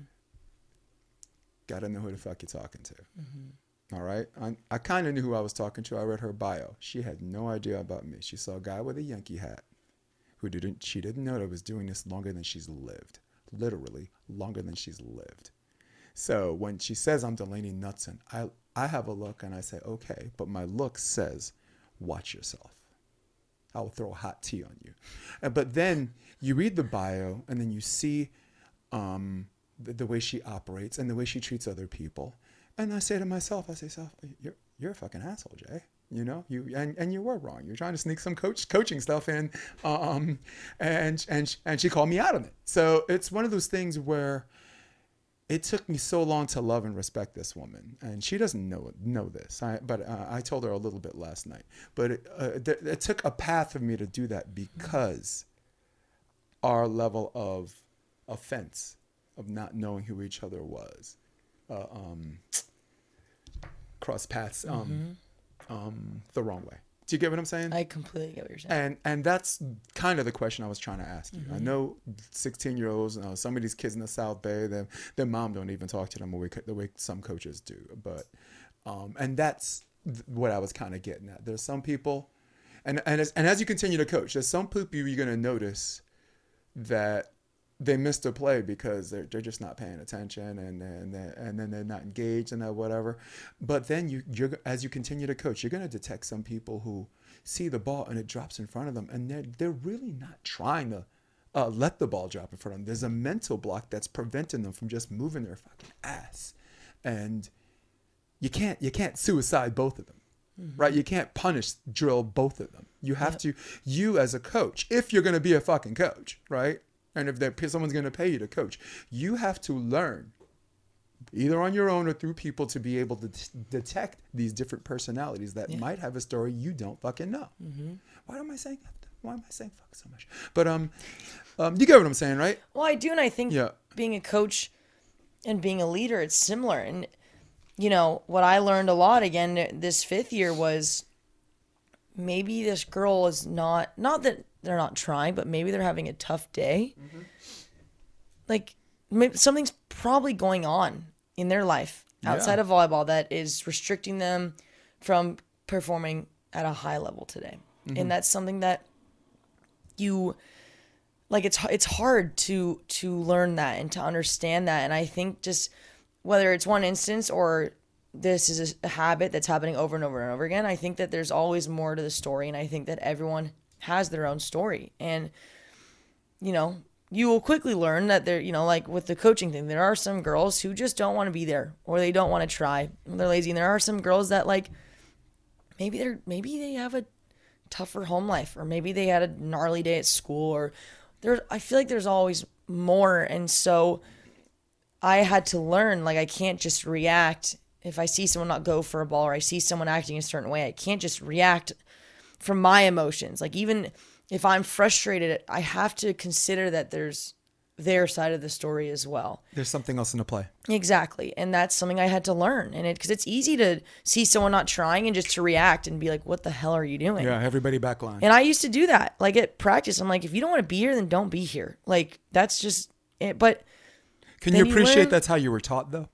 yes, that's how I was raised. It's how I was taught. And you learn, you know, if you call someone out like that, like whether they start crying or they react back at you or, or it motivates them to try harder, th- there's always a reason as to why they react a certain way. You know what I mean? Like there's just, there's so much more behind the scenes. And I think that's why this whole mental health thing is, is growing. And I think it's really important because you just never know what's going on. Even if it's something as simple as like they just didn't sleep because they were studying for a test. It could be something simple like that, but it could be something way more. And in the, you know, with girls in college, a lot of it's like, you know, mental health stuff, body image stuff, stuff with their boyfriend. Like there's all different kinds of reasons why someone might be having a bad day on the court and you have to consider that like we're not just athletes, we're also humans too and we have lives outside of being on the volleyball court. Yeah, and I think that's where players who are uh, a a lot of active players are club coaches, all right, and some of them, you know, they they do what they were taught, and they're just they're just right parroting that information, and then there's some who who want to do it someday, and they, and they they work a little harder, but on, on a general level, if a, an active player is coaching you, uh, coaching a junior. They're not going to mess up your game that much. They can only help. There's just a question of how, how what level can they help? Can they help Yeah. this much or that much? And I'm only saying that because I'm happy that someone like you is doing that because you will learn as much from them as they learn they learn from you because I'm learning it is so it is because right it is such a hypersensitive um age demographic where they're still psychologically developing from what a uh, kid to a teen, a teen to a young adult, and a- a young adult to a full adult. So everything is amplified fivefold. And when you see that and you detect that, you understand that about them. Hence, you understand that about yourself. This is why coaches, players learn more from coaching than coaches learn more from playing. 100%. I learned How's so that much. for a mic drop? That's so that's true. I learned so much every day after practice. I'm like, wow, I learned Yeah. so much. Not and I'm giving him coaching feedback and telling him I'm coaching them on stuff. I'm like, I'm actually learning about volleyball a lot here because this Yeah. is stuff that I should be doing too. But it's most of it's the emotional side, and I, I am emotional, and I am putting a lot of time and effort into these girls. And when I see girls, you know, one not trying or two, I'm trying to Just talk missing, yeah. and they're like staring, they're like looking this way. They're like looking the other way. I'm like, I'm over here. and in, in, in in my mind, I'm like, that's the rudest thing I've ever seen in my entire. And I get so frustrated, but Yeah. I have to take a step back and be like, you know what? One, there might be more going on, and two, I'm also like, I'm not gonna get to everyone. If I can teach a couple and they want to learn and they want to be there, great. I have 30 girls on the team. I'm not gonna get all of their attention 100% of the time or all of their effort 100% of the time. It's nearly impossible. But every day, you know, Evan's been coaching with me and we have the talk of like, you know, you have to keep working hard and you have to, if you want to, you know, coast is the best beach, you know, beach, what, high school in the country or the, or the state or whatever it is. There, I mean, they're, it's incredible. The girls, there's some incredible players on the team. Yeah, it's a factory, man. It's, And, it's, yeah. it's, and I don't mean that in a bad way. No, No. it's it's this this place where kids can respect each other, be on time, learn a discipline, learn how to Mm-hmm. Play the sport, and if they're interested, they keep going, and if they're not, you really got to step off because there, there's so many people, right? So um, so, it's it is a competitive environment, and I think kids should be learning competitive environments at an Mm-hmm. Yeah. early age, and I think. In this softest cotton generation, Mira Costa is a, is kind of a super necessary thing I to happen. And, and, and especially in this community because we, Yeah. uh, between you and me, we've coached all kinds of um, uh, um, I'll, I'll just say different personalities. Yeah. I'm not gonna Yeah. say brats or anything like that. No, different Do you know what made me a good coach? Fucking coaching D three in New York, coach in Division three because Division three, there are a lot of people that are like, I have to go to work after practice. I'm Mm-hmm. working from six o'clock to two in the morning. Um, I have a friend that was that I have a player that missed practice because he spent the entire night because they trying to get his brother out of jail, right? Um, and he was with the parents. He needed to be he needed to be with the parents, and you know he comes to practice the next day, and I'm like, "Where were you yesterday?" And he's like, "I had something to do," and I said, "I don't care if it's your mother's bar mitzvah. You you make sure you get your ass to practice." And you know, so that's me making the mistake.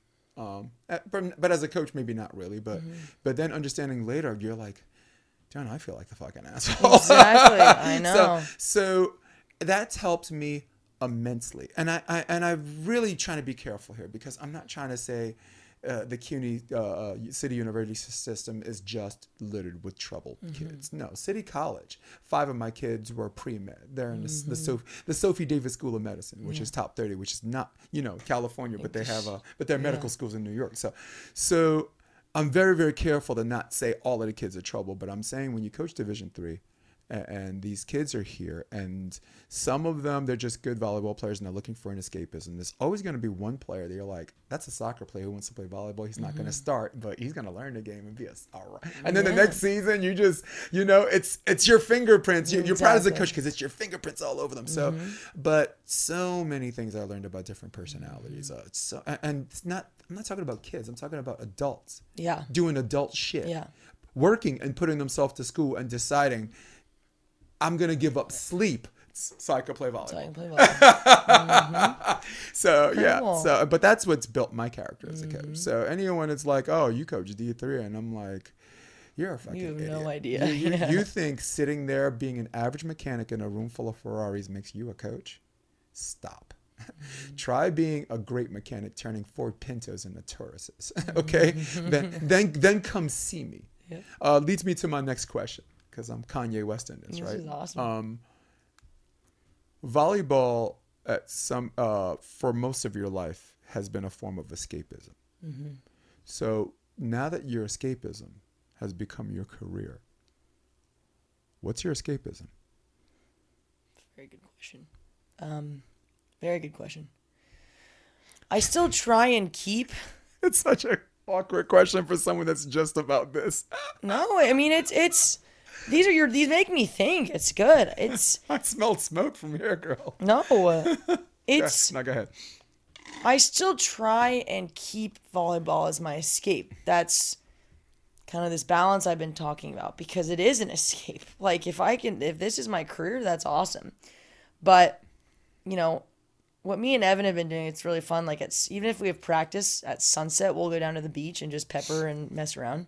Yeah. And that's a really good reminder of like this is fun. This is still, even though, you know, maybe for two hours on this day in the morning and then we have a lift, this is our job. Hmm. It can still be an escape.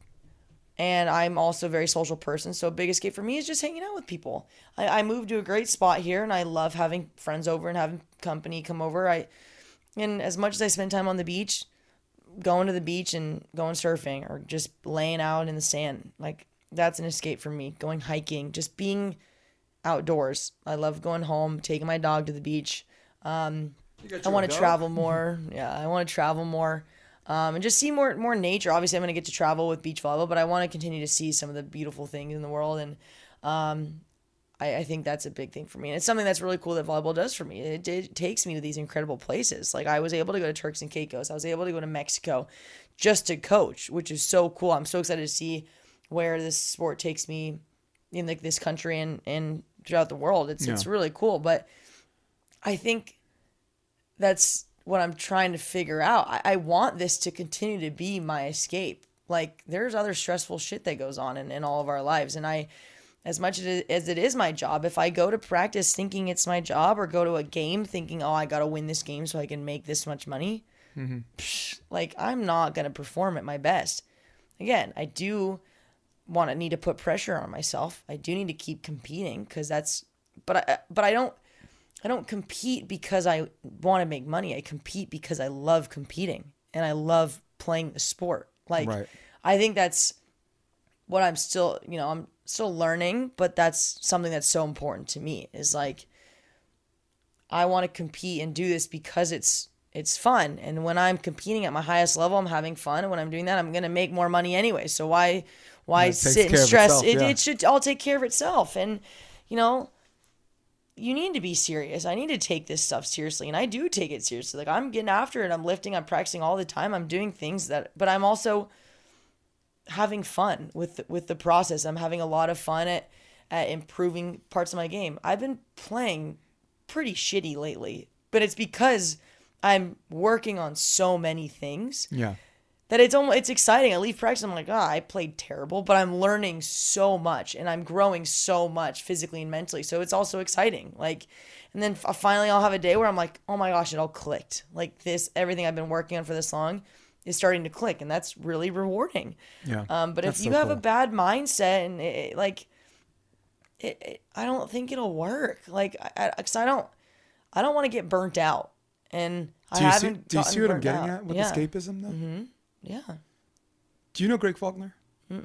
Greg Faulkner, he's an ex-player at Cal Northridge, Mm-hmm. big time middle. Um, probably the only African American his height walking around the South Bay. Yeah. Um, he likes to sing karaoke twice a week. Yeah. Tower 12, right? Last night I'm at Hennessy's with him. Um, it's my escapism. Uh, theater performance, because Yeah. that was my major in college. That was my escapism.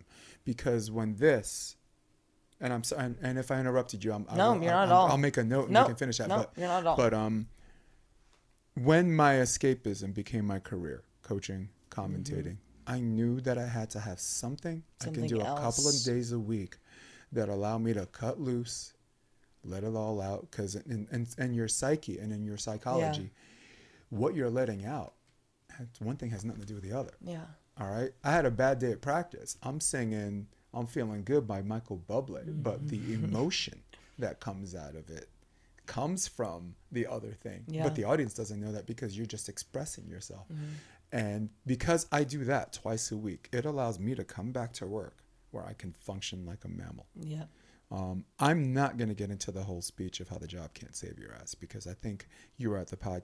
That was the podcast. When, was was that with Wendy Jones or Tony? Mm-hmm. I think with Wendy. Remember, uh, I think I told a story about The Wire, the show, the the no, Wire. that must have been with Tony.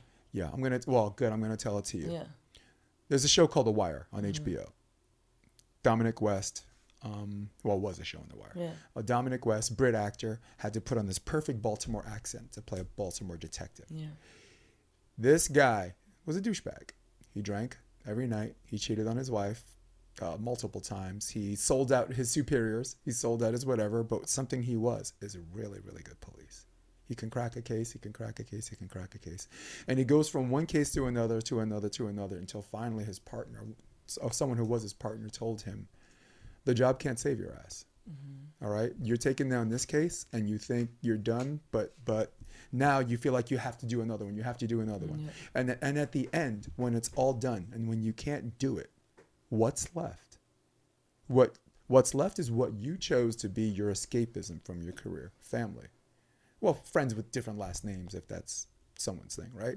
Uh, friendships, um, hiking, uh, knowing knowing when to to get out there and come back and do your job. Yeah. Because I am telling her the same thing that you I will tell you. The job can't save your ass. Mm-hmm. Uh, Sooner or later, it becomes so much where you want it so bad, and when it doesn't happen, it will eat you the fuck alive if you're not careful. Mm-hmm. All right, and I'm, I don't mean to put it. I'm such a fucking hater, man. I'm, I'm such no, a hater. I totally Uh, um, understand though what you're um, saying. so I'm telling you from an old vet, whatever, to a, to this this promising, just skill, high technical, um, smiling, bubbly personality volleyball diva. Uh, did I say enough? Yeah, that's enough. Thank you. From what, so but from- from one person to another. Mm-hmm. All right, because people could say what they want about my volleyball experience. I got life experience. I consider experience experience. Mm-hmm. Okay, not failure. Experience experience. Make sure you stay disciplined on your escapisms, Mm-hmm. because this thing has has become your your your career, and it can. St- I'm not saying you You're have. not saying you I'm can't saying they're escape. mutual, Yes, mutually exclusive. yes, they can be binary. Yes. but have something else Mm-hmm. that allows you to do this longer Yeah. until you realize the day the job can't save Yeah. your ass. Very good. Very good point. I agree. I mean, Oh, everyone always asks, like, what's your, even on like little things that, Yeah. what's your favorite thing to do when you're not playing volleyball? And Right. it's always like, I don't know, Yeah.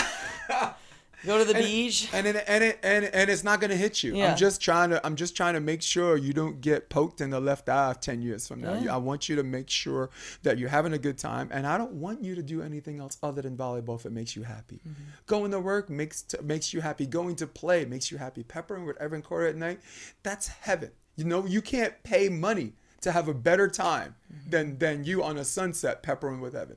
There, pe- people can pay money and not have the same feeling you have Yeah. uh, doing that. Mm-hmm. So that has to be said too, because I'm, I'm, I'm a, I feel like a hater here, and I'm not. You're not. No, and I I swear to the audience listening, not I'm not all. doing that. No, Okay, I don't Um, think you are at all. Um, yeah, and I, I and uh, um, I really like what I see. I, I like watching you. go through your process. I'm, Thank I'm, you.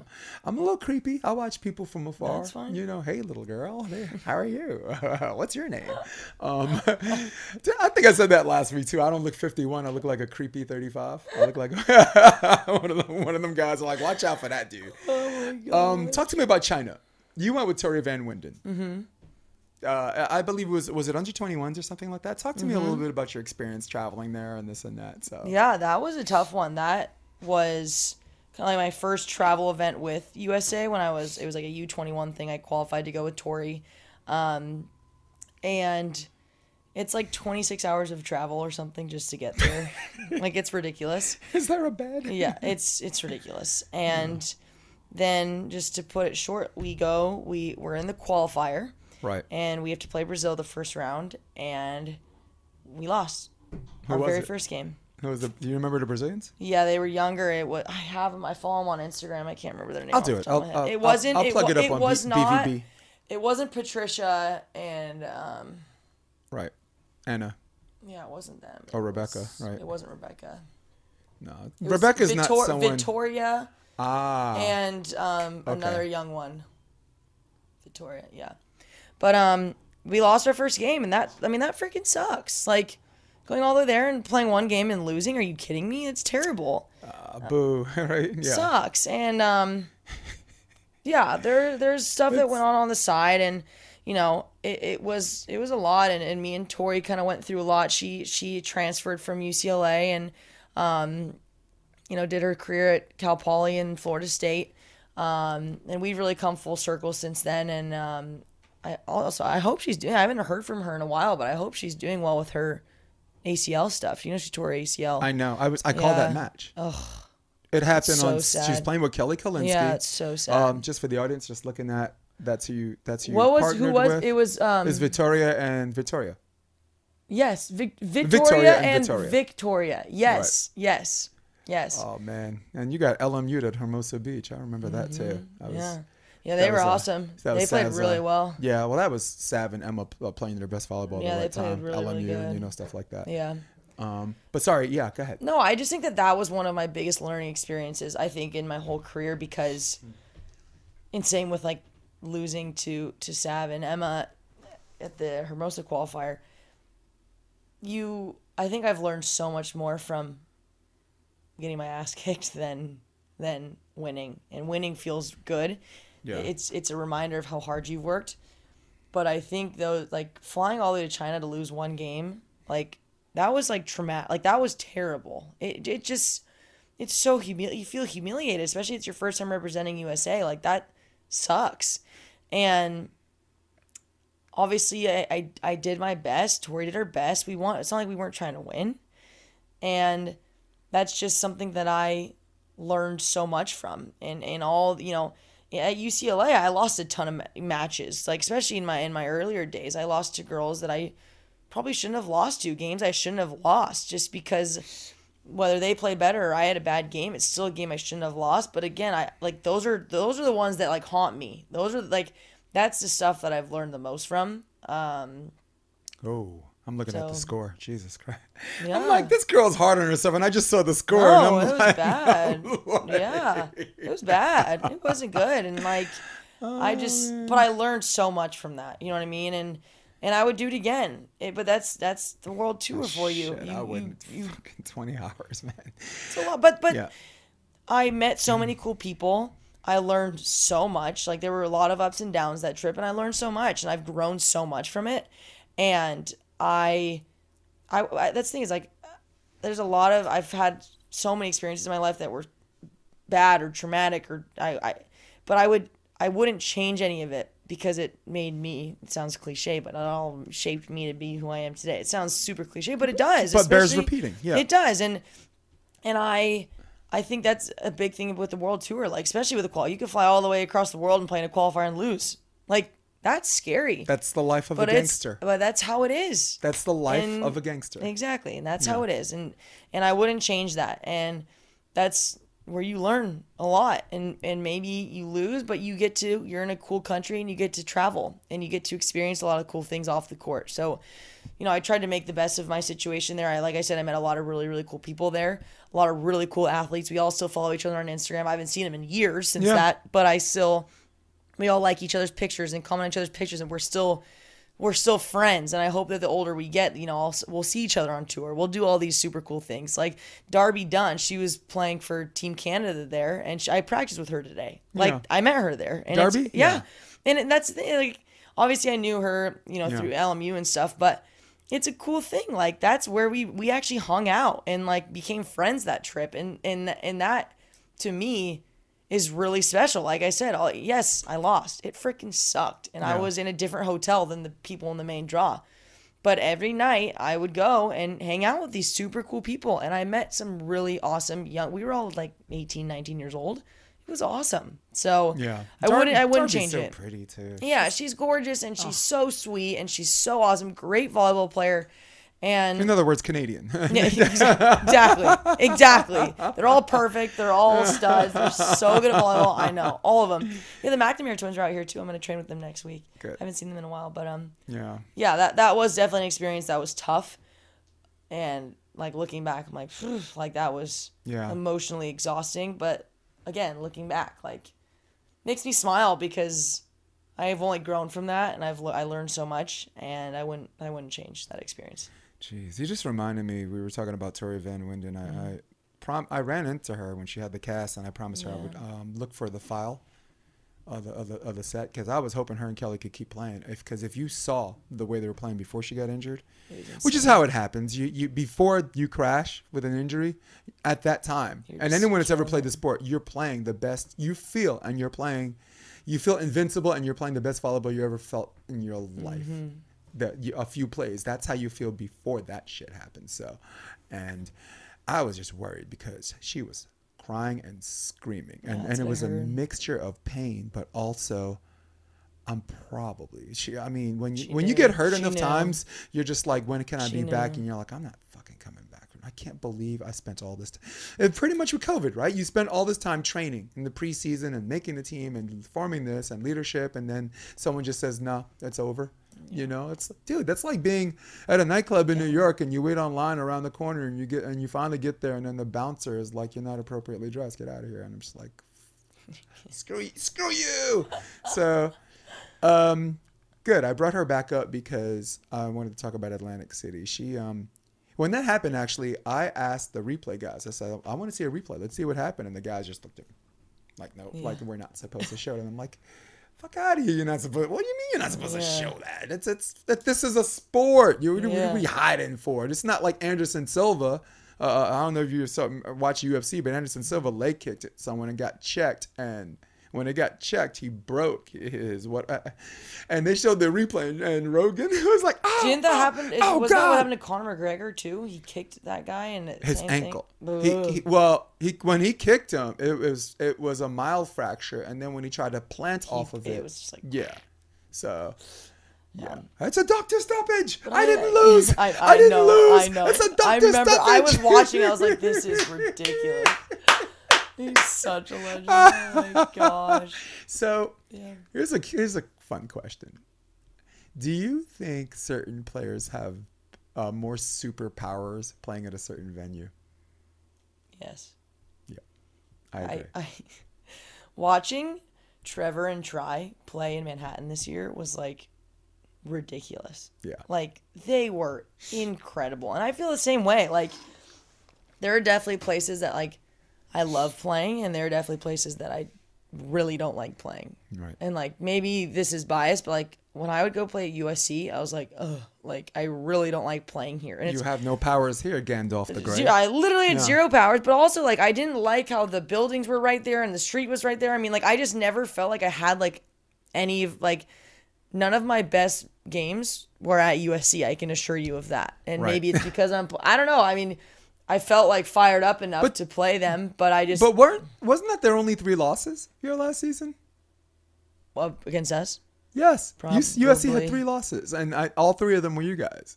I th- I know two of them were Okay, at Pac-12. I'm trying to think. The third one may have been earlier on. okay. Who won the Pac-12, Pac-12 ch- uh, championship? We year? did. Uh, wait, 2021. Yeah. Yeah, we did, and then Okay. they won Gulf Shores. Yeah. Got it. Yeah, I definitely think that certain people play better in certain locations. Um, whether it's comfort or it's somewhere that they've played before and had a good, you know, like I think Molly Turner thrived in Chicago, and I think because she has fa- so many, so much family out there, and they she had a huge fan base. Like when your family's watching and you have a big crowd, like there's nothing better than that. Yeah. It feels so Partying. Yep. awesome. Yeah, like it's just. It's really cool. So those are just a couple that I can just think of off the top of my head. Um, Yeah, like but yeah. think about it. Sponcil and Claes has only beaten us in Kloth in Manhattan Beach, where they train all the time. Mm-hmm. Yeah. Right? Chicago, um, tight game, two evenly matched teams. Either Mm-hmm. you win or you don't. Right. Um, Atlanta.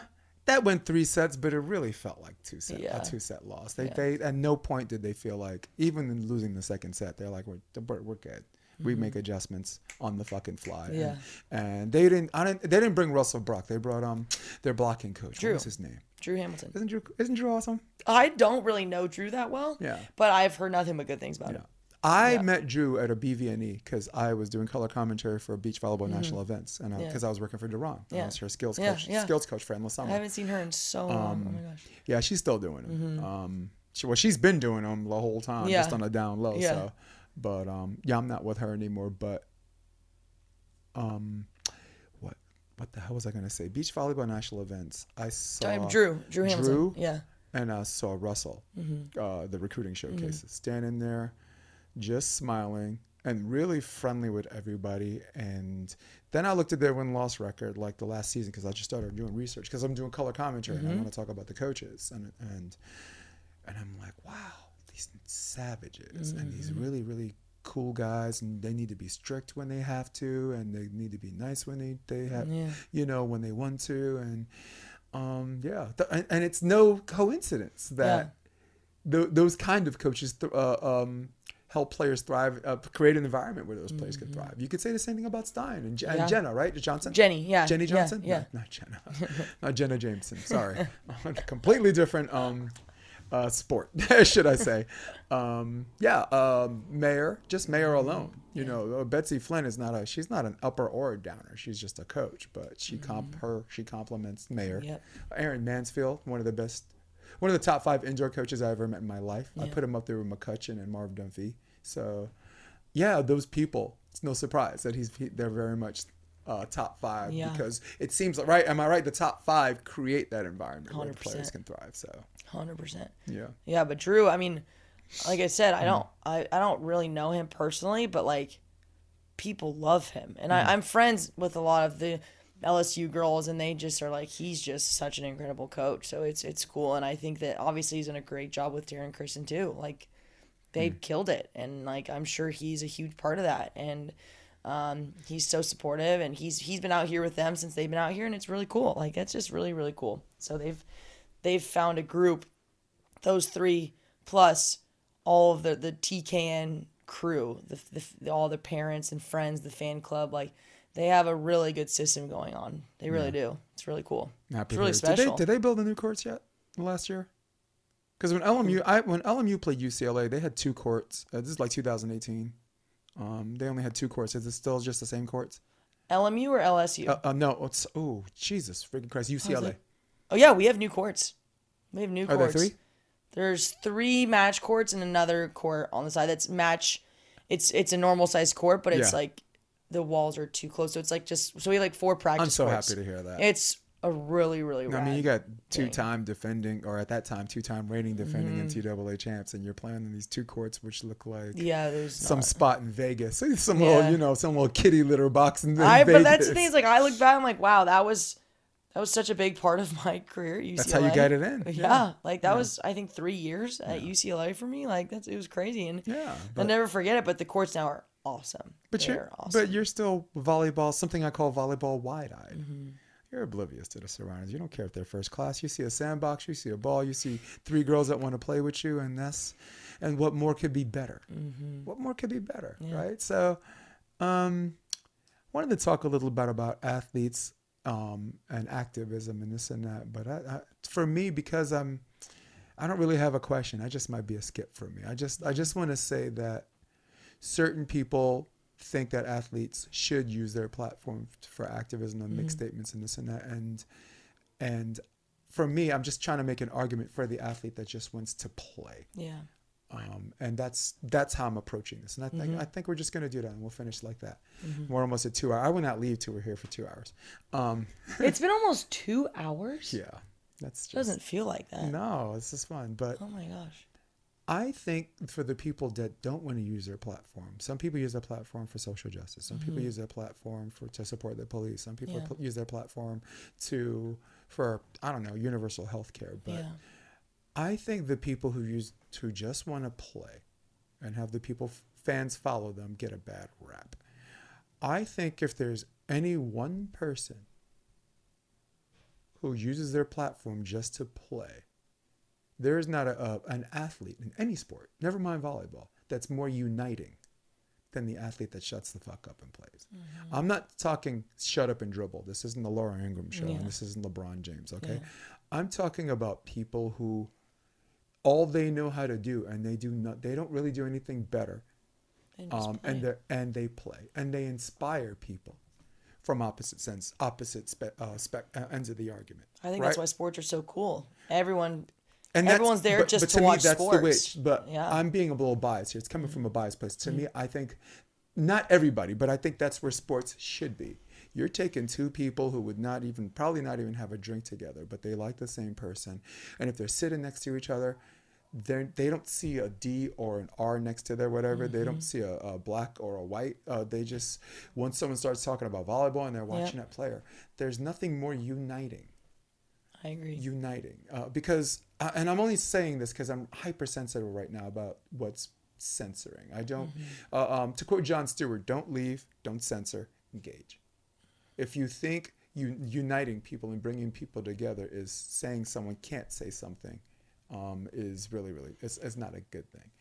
Um, there are some people out there saying some outlandish shit and they shouldn't be but to me free speech the best way to combat bad free speech is a good free speech because at the end of the day if the truth is on your side you should embrace it. Yeah. so that's on the social level. Mm-hmm. And but on a, on a volleyball level i think and there's i guess there is a question here Mm-hmm. i think that the people who don't use their platform for issues outside of the court are just as valuable and in ma- many cases if not more valuable than if they didn't your thoughts I yeah, that's it's this is a this is this subject is tough because there's so much controversy with life right now. Yeah. And I just think that that and that this is something that's hard for me is I do have social media and I actually have a I have a decent following because of being at UCLA. yeah But I'm having a hard time with like with the whole sponsor thing. Like we have to like we have to kind of brand ourselves like you were talking about. And a big part of that, like almost half of that is just social media. A lot of people are posting practice videos and workout videos, all these things and I'm like I feel like I'm a step behind because I'm not posting this stuff and occasionally you get the athlete that will post how what they believe in politically or what socially whatever it is. Yeah. I just think that when you have a big platform, it is a great way to reach an audience, but just know that like there is a divide in a lot of things right now. So if you want to speak up for what you believe in, you might not please yeah everyone that follows you. And I think that's where I get hesitant is, you know, I don't want to be a people pleaser, but I also don't want to use my platform to rub, rub people the wrong way. You know, I, I posted stuff for, for Black Lives Matter stuff. Like I Yeah. went back when that was happening. I've posted stuff about And I COVID. and I and, saw that. and yeah, and I have a lot of friends, you know, and I just, cause, cause I, that was, I wanted to do that. It was, I'm not going to post something I don't want to post just to post. Just because I, just because people think I should, you know? because i think people can read the phoniness if you if Mm-hmm. you if you did right Yeah. I, I'm look. You know, I can I can just name names and out players all I want, but I'm not today. They get a pass. Mm-hmm. But there are players that said in the media and uh, in beach volleyball, oh yeah, I've, I've you know I posted social justice stuff on my social media platform, and they're just they're lying. So you know, and that's the problem I have with those. Mm-hmm. Well, and you don't need to If fake You don't. you that's what I'm saying. If you didn't, if you just It's fine. didn't say shit, fine. Uh, uh, but you know, and it really, really upsets me. Uh, uh, you were one of the people I noticed that did that, and you're explicit. You're explicit about your sentiment on that. Mm-hmm. Uh, Fallon Fonoy Moana, right? She was the first, one of the first ones to come out and openly say Mm-hmm. it, uh, um, how how she felt. She was on the podcast. We went an hour forty five, and Yeah.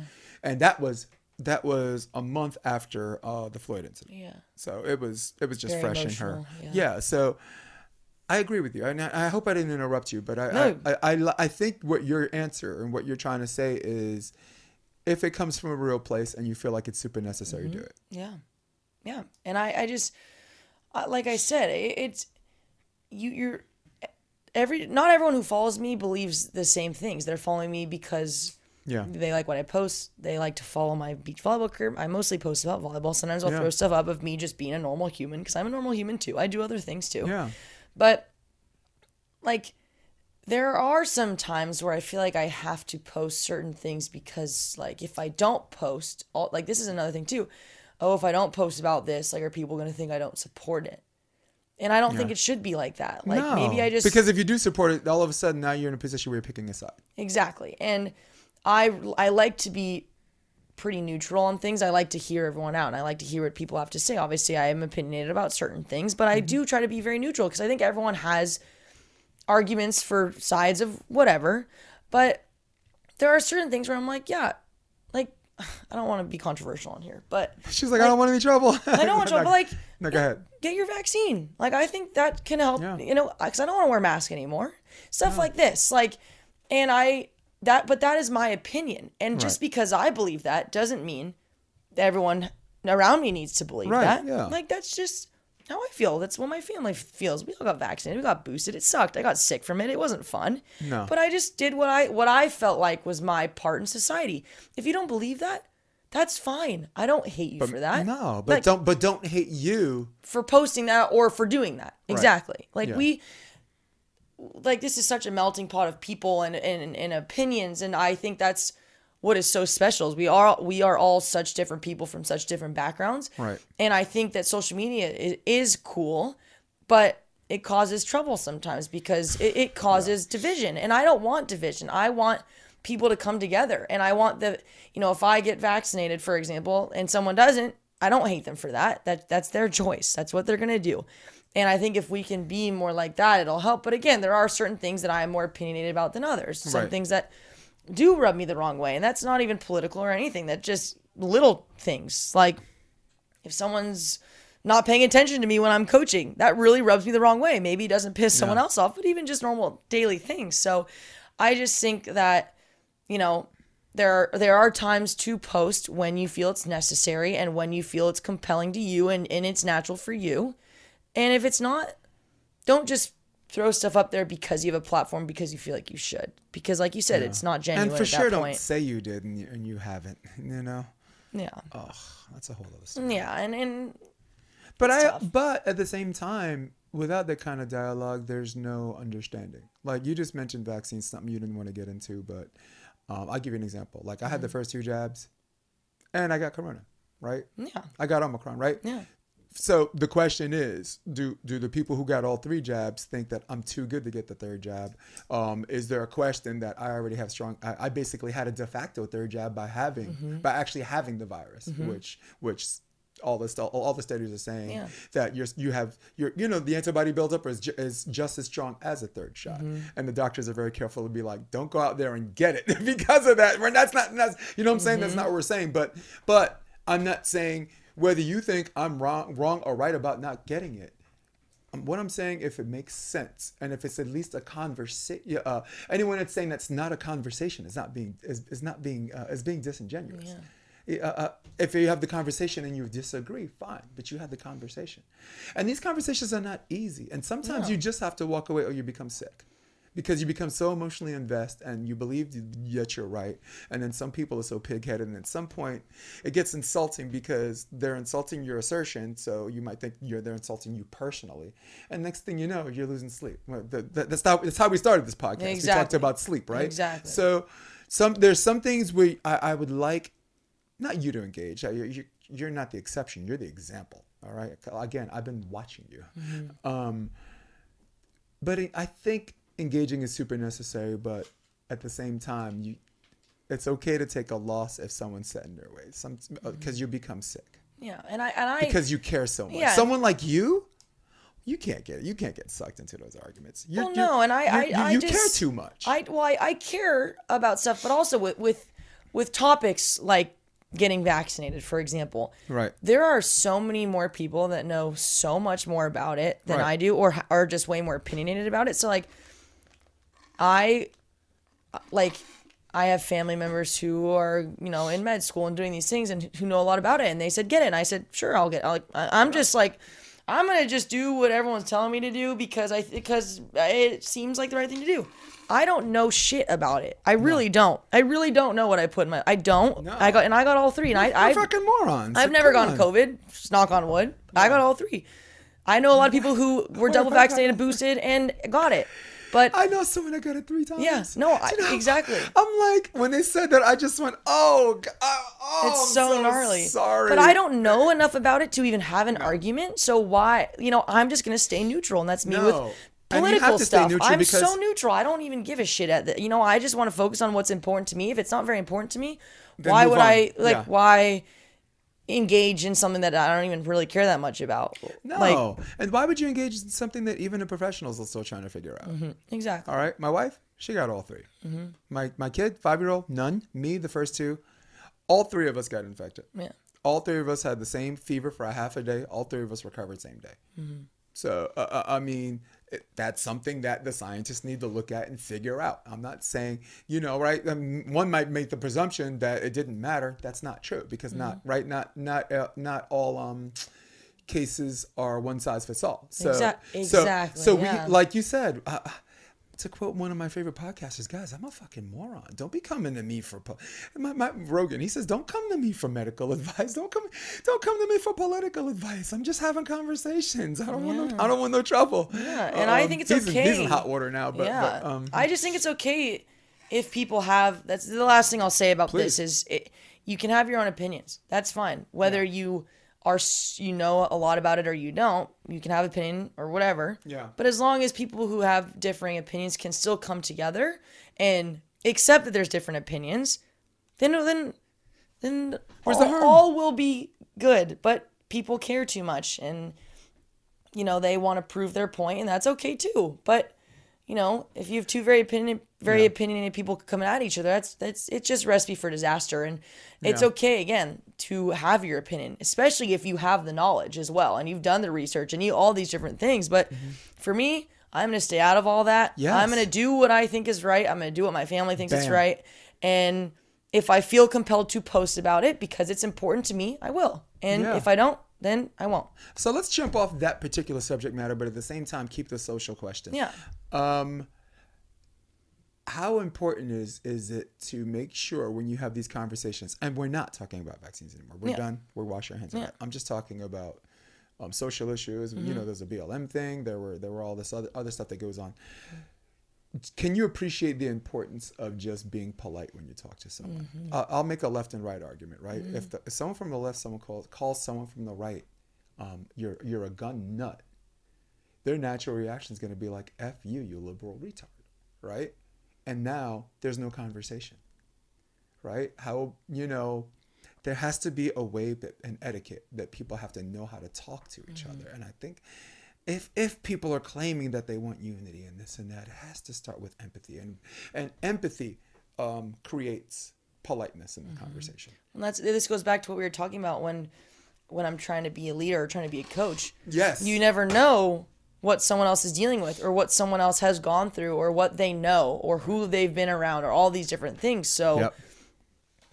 and you know, I learned this lesson a- like a long time ago. I think my parents taught me just like you never know who could be your boss one day. So just be nice to everyone. Why Yeah. be, you know, and if if you have an issue with someone, address it and move on. You don't need to get in a fight. And sometimes for me, I'm very emotional. So if I address something in the heat of the moment, it's not going to go good because I am too emotional. So I've had to learn to like take a step back, process what's going on. And I don't get mad very easily, but when I get mad, I get mad and I I react out of emotion. And this is about this could be about really small stuff too. Yeah. And I've had to learn a lot being on a team. Like I can't just react out of raw emotion because it's it's not going to go very well. If you can ad- address things, if there's conflict and you can address it, not emotional, just with facts, It's really hard. it's really hard. But if you can, there shouldn't be any any issues. And and I just think that, you know, if someone's being rude to me, yeah, it's annoying. But maybe they're going through something that I don't that I don't know about. Doesn't give them an excuse to be rude. No. But maybe they maybe they have some stuff going on, and I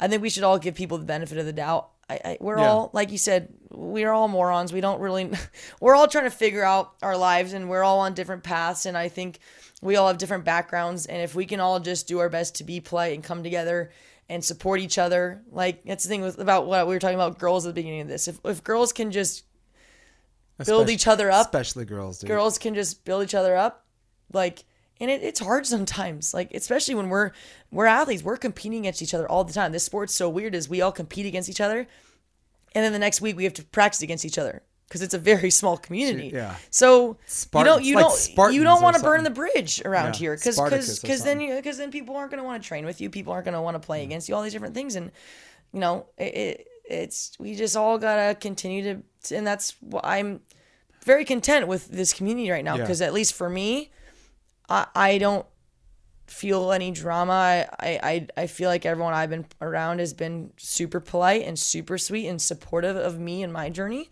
And when we're on the court it's competitive but it's healthy. And it, it, it's at least in my opinion we talk about opinions this is my opinion things are going very well. And it's not going to be perfect all the time. I'm sure i will have a conflict with a opponent or a partner or a coach or someone. And i just need to address it as politely as i can and In, Yeah. reg- in regards to reputations, do you parrot that? In, do you try to parrot that information to the juniors you coach? Uh, for me, yeah um, I was just an X's and O's coach. From Mm-hmm. I've been coaching out of the 21 years, the first seven years, I was just X's and O's. Okay, so until I, I I was a returning adult student and I got into this this ridiculously competitive nationally ranked program, Yeah. and the professor said, "Your reputation starts the day you say I want to be an actor," and I took that information and I and I transferred it to volleyball, and just like you said, someone might not be a player; they might be a coach They might be a sports information director. They might be an assistant coach. They might be an S- uh, DOO. They might be something else. And if you meet them 10 years ago, 10 years from now, they're not going to see the new and improved savvy that you that took you 10 years to build to get to that point where you saw them again. They're going to remember the Sav 10 years ago. 10 years ago.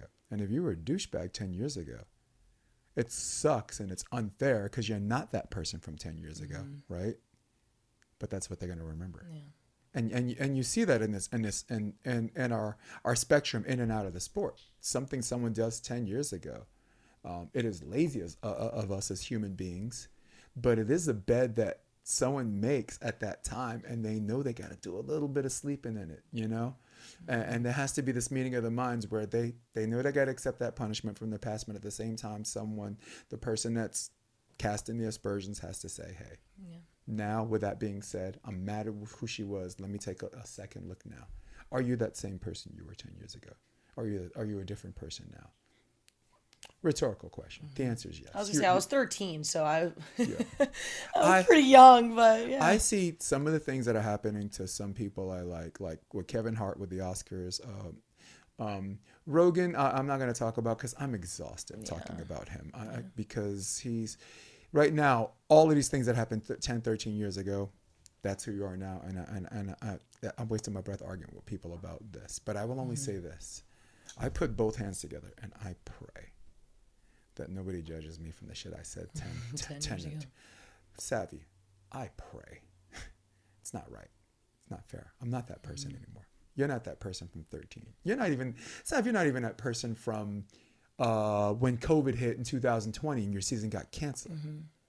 Are, don't you think you're exponentially different from even like- from even from two that that's two what two years ago Yeah. even from then you're different Yeah, I, I it's the like people can't change. That's a saying that that goes around, and I don't know if change is the right word. I really, I truly believe that people can grow though. They Yeah, they can you're grow. optimistic like that You you can't. I mean, you can't. I've you know.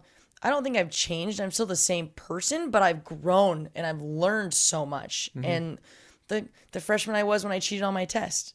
You Yeah. know how much I learned from that one experience? yeah If someone, you know, if So- someone was like, "You're the out there, same person that you Yeah. were when you were a freshman in college," I'd be like, "You're a crazy." cheater always a cheater Yeah, right come like- on yeah You know, like if you're gonna judge me based off something X amount of years ago when I was young and dumb, that sucks because I made a mistake. Yeah. And I think since then I've learned and I've grown, like you said, exponentially. I think I learn and grow every single day of my life. But like every you think single about day. Mm-hmm. from that time period till now, what? You're a fucking savage right now compared to that girl before. And that girl back then was, you know what, she wasn't too shabby either. okay. Yeah, look, me 10 years ago, I wasn't too shabby either. All right. I was Mm-hmm. walking around 199. I, I look. I, look, I was a good looking guy. Mm-hmm. Um, yeah, I made a woman. I made a woman want to go get a job with with benefits. But I would like to end this podcast. We're gonna plug in a site and, and, and, you know uh, like an Insta handle where people Okay. can people can know better Yeah. about you. But I want to finish with this: the world needs more savvy simos because of if they can see your journey and see the differences, not just the attributes that you came in, but but some of the things where you made you might have made some errors in judgment, but you stuck For to sure. but you stuck to a certain virtue of learning and understanding and seeing what's right and what's wrong that shapes the person you are now. And I can go all day and and that this file holds two hours and 26 minutes and we're two we're 212 but i would just i'm just going to shut up and say the world needs more savvy simos and, and, and that's very very important You have no idea how much that means to me. Seriously. Thank you so Yeah. much, Jason. And I also know you do. Um, you, I think you do. I think you probably do grief and anger really well. Uh, speaking for men, and and everyone's gonna love this. Women have a face. Um, that men know uh, don't have. Only women have it, but they know it when they see it. When a woman is experiencing grief and anger at the same time, it looks like this. and and for my guys who see the or for the audience who can see the video version of this, the the audio version tough shit, but the video version, if you see a woman like that, be somewhere else. If you're too close, like the way we're sitting from each other, and you can't get away, just give her a hug. just give Yep. her a You're in the eye of the Yep. storm. And the best way I know how to describe it was the face I just showed you, and I'll show you again. It's you're you're angry, right? Uh, but and you're grief stricken, and you want to lash out, but you can't because you don't want people to see you angry, and and you're just trying to find a way to handle it, and it balls up into this. Ever see Game of Thrones? Yes. Queen Daenerys. Remember, Yes. remember when they tried to ring the bell uh, and we say, "Oh, we surrender, Mm-hmm. we surrender." Let me tell you something. Sorry, didn't mean jack shit to Daenerys. she Mm-hmm. yep. watch it again when they ring the bell, right? And then she, they're She's supposed to surrender, and she wasn't supposed to do it. Watch her face before she fucking went straight dragon lady. Mm-hmm. Yep. It looked exactly like the look I, I showed you Mm-hmm. like so, what so, sorry sorry so um hey um give us a uh, website uh, insta handle some hey someone's your fan they want to know more about Probably you just Instagram. Yeah. At Yeah. Savvy Simo. S A V V Y S I M O.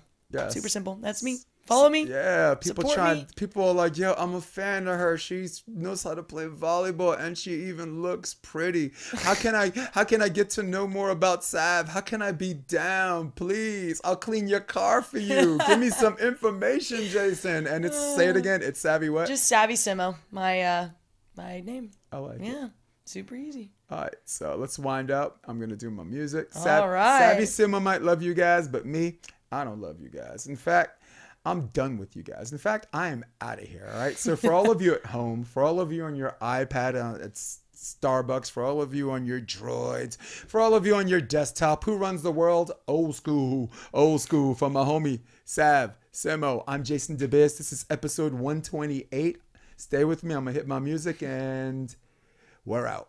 Come check out the Option Podcast on OptionVB.com. It's also available on iTunes and Spotify and on YouTube under the NY Varsity Sports handle. You're going to love what you hear.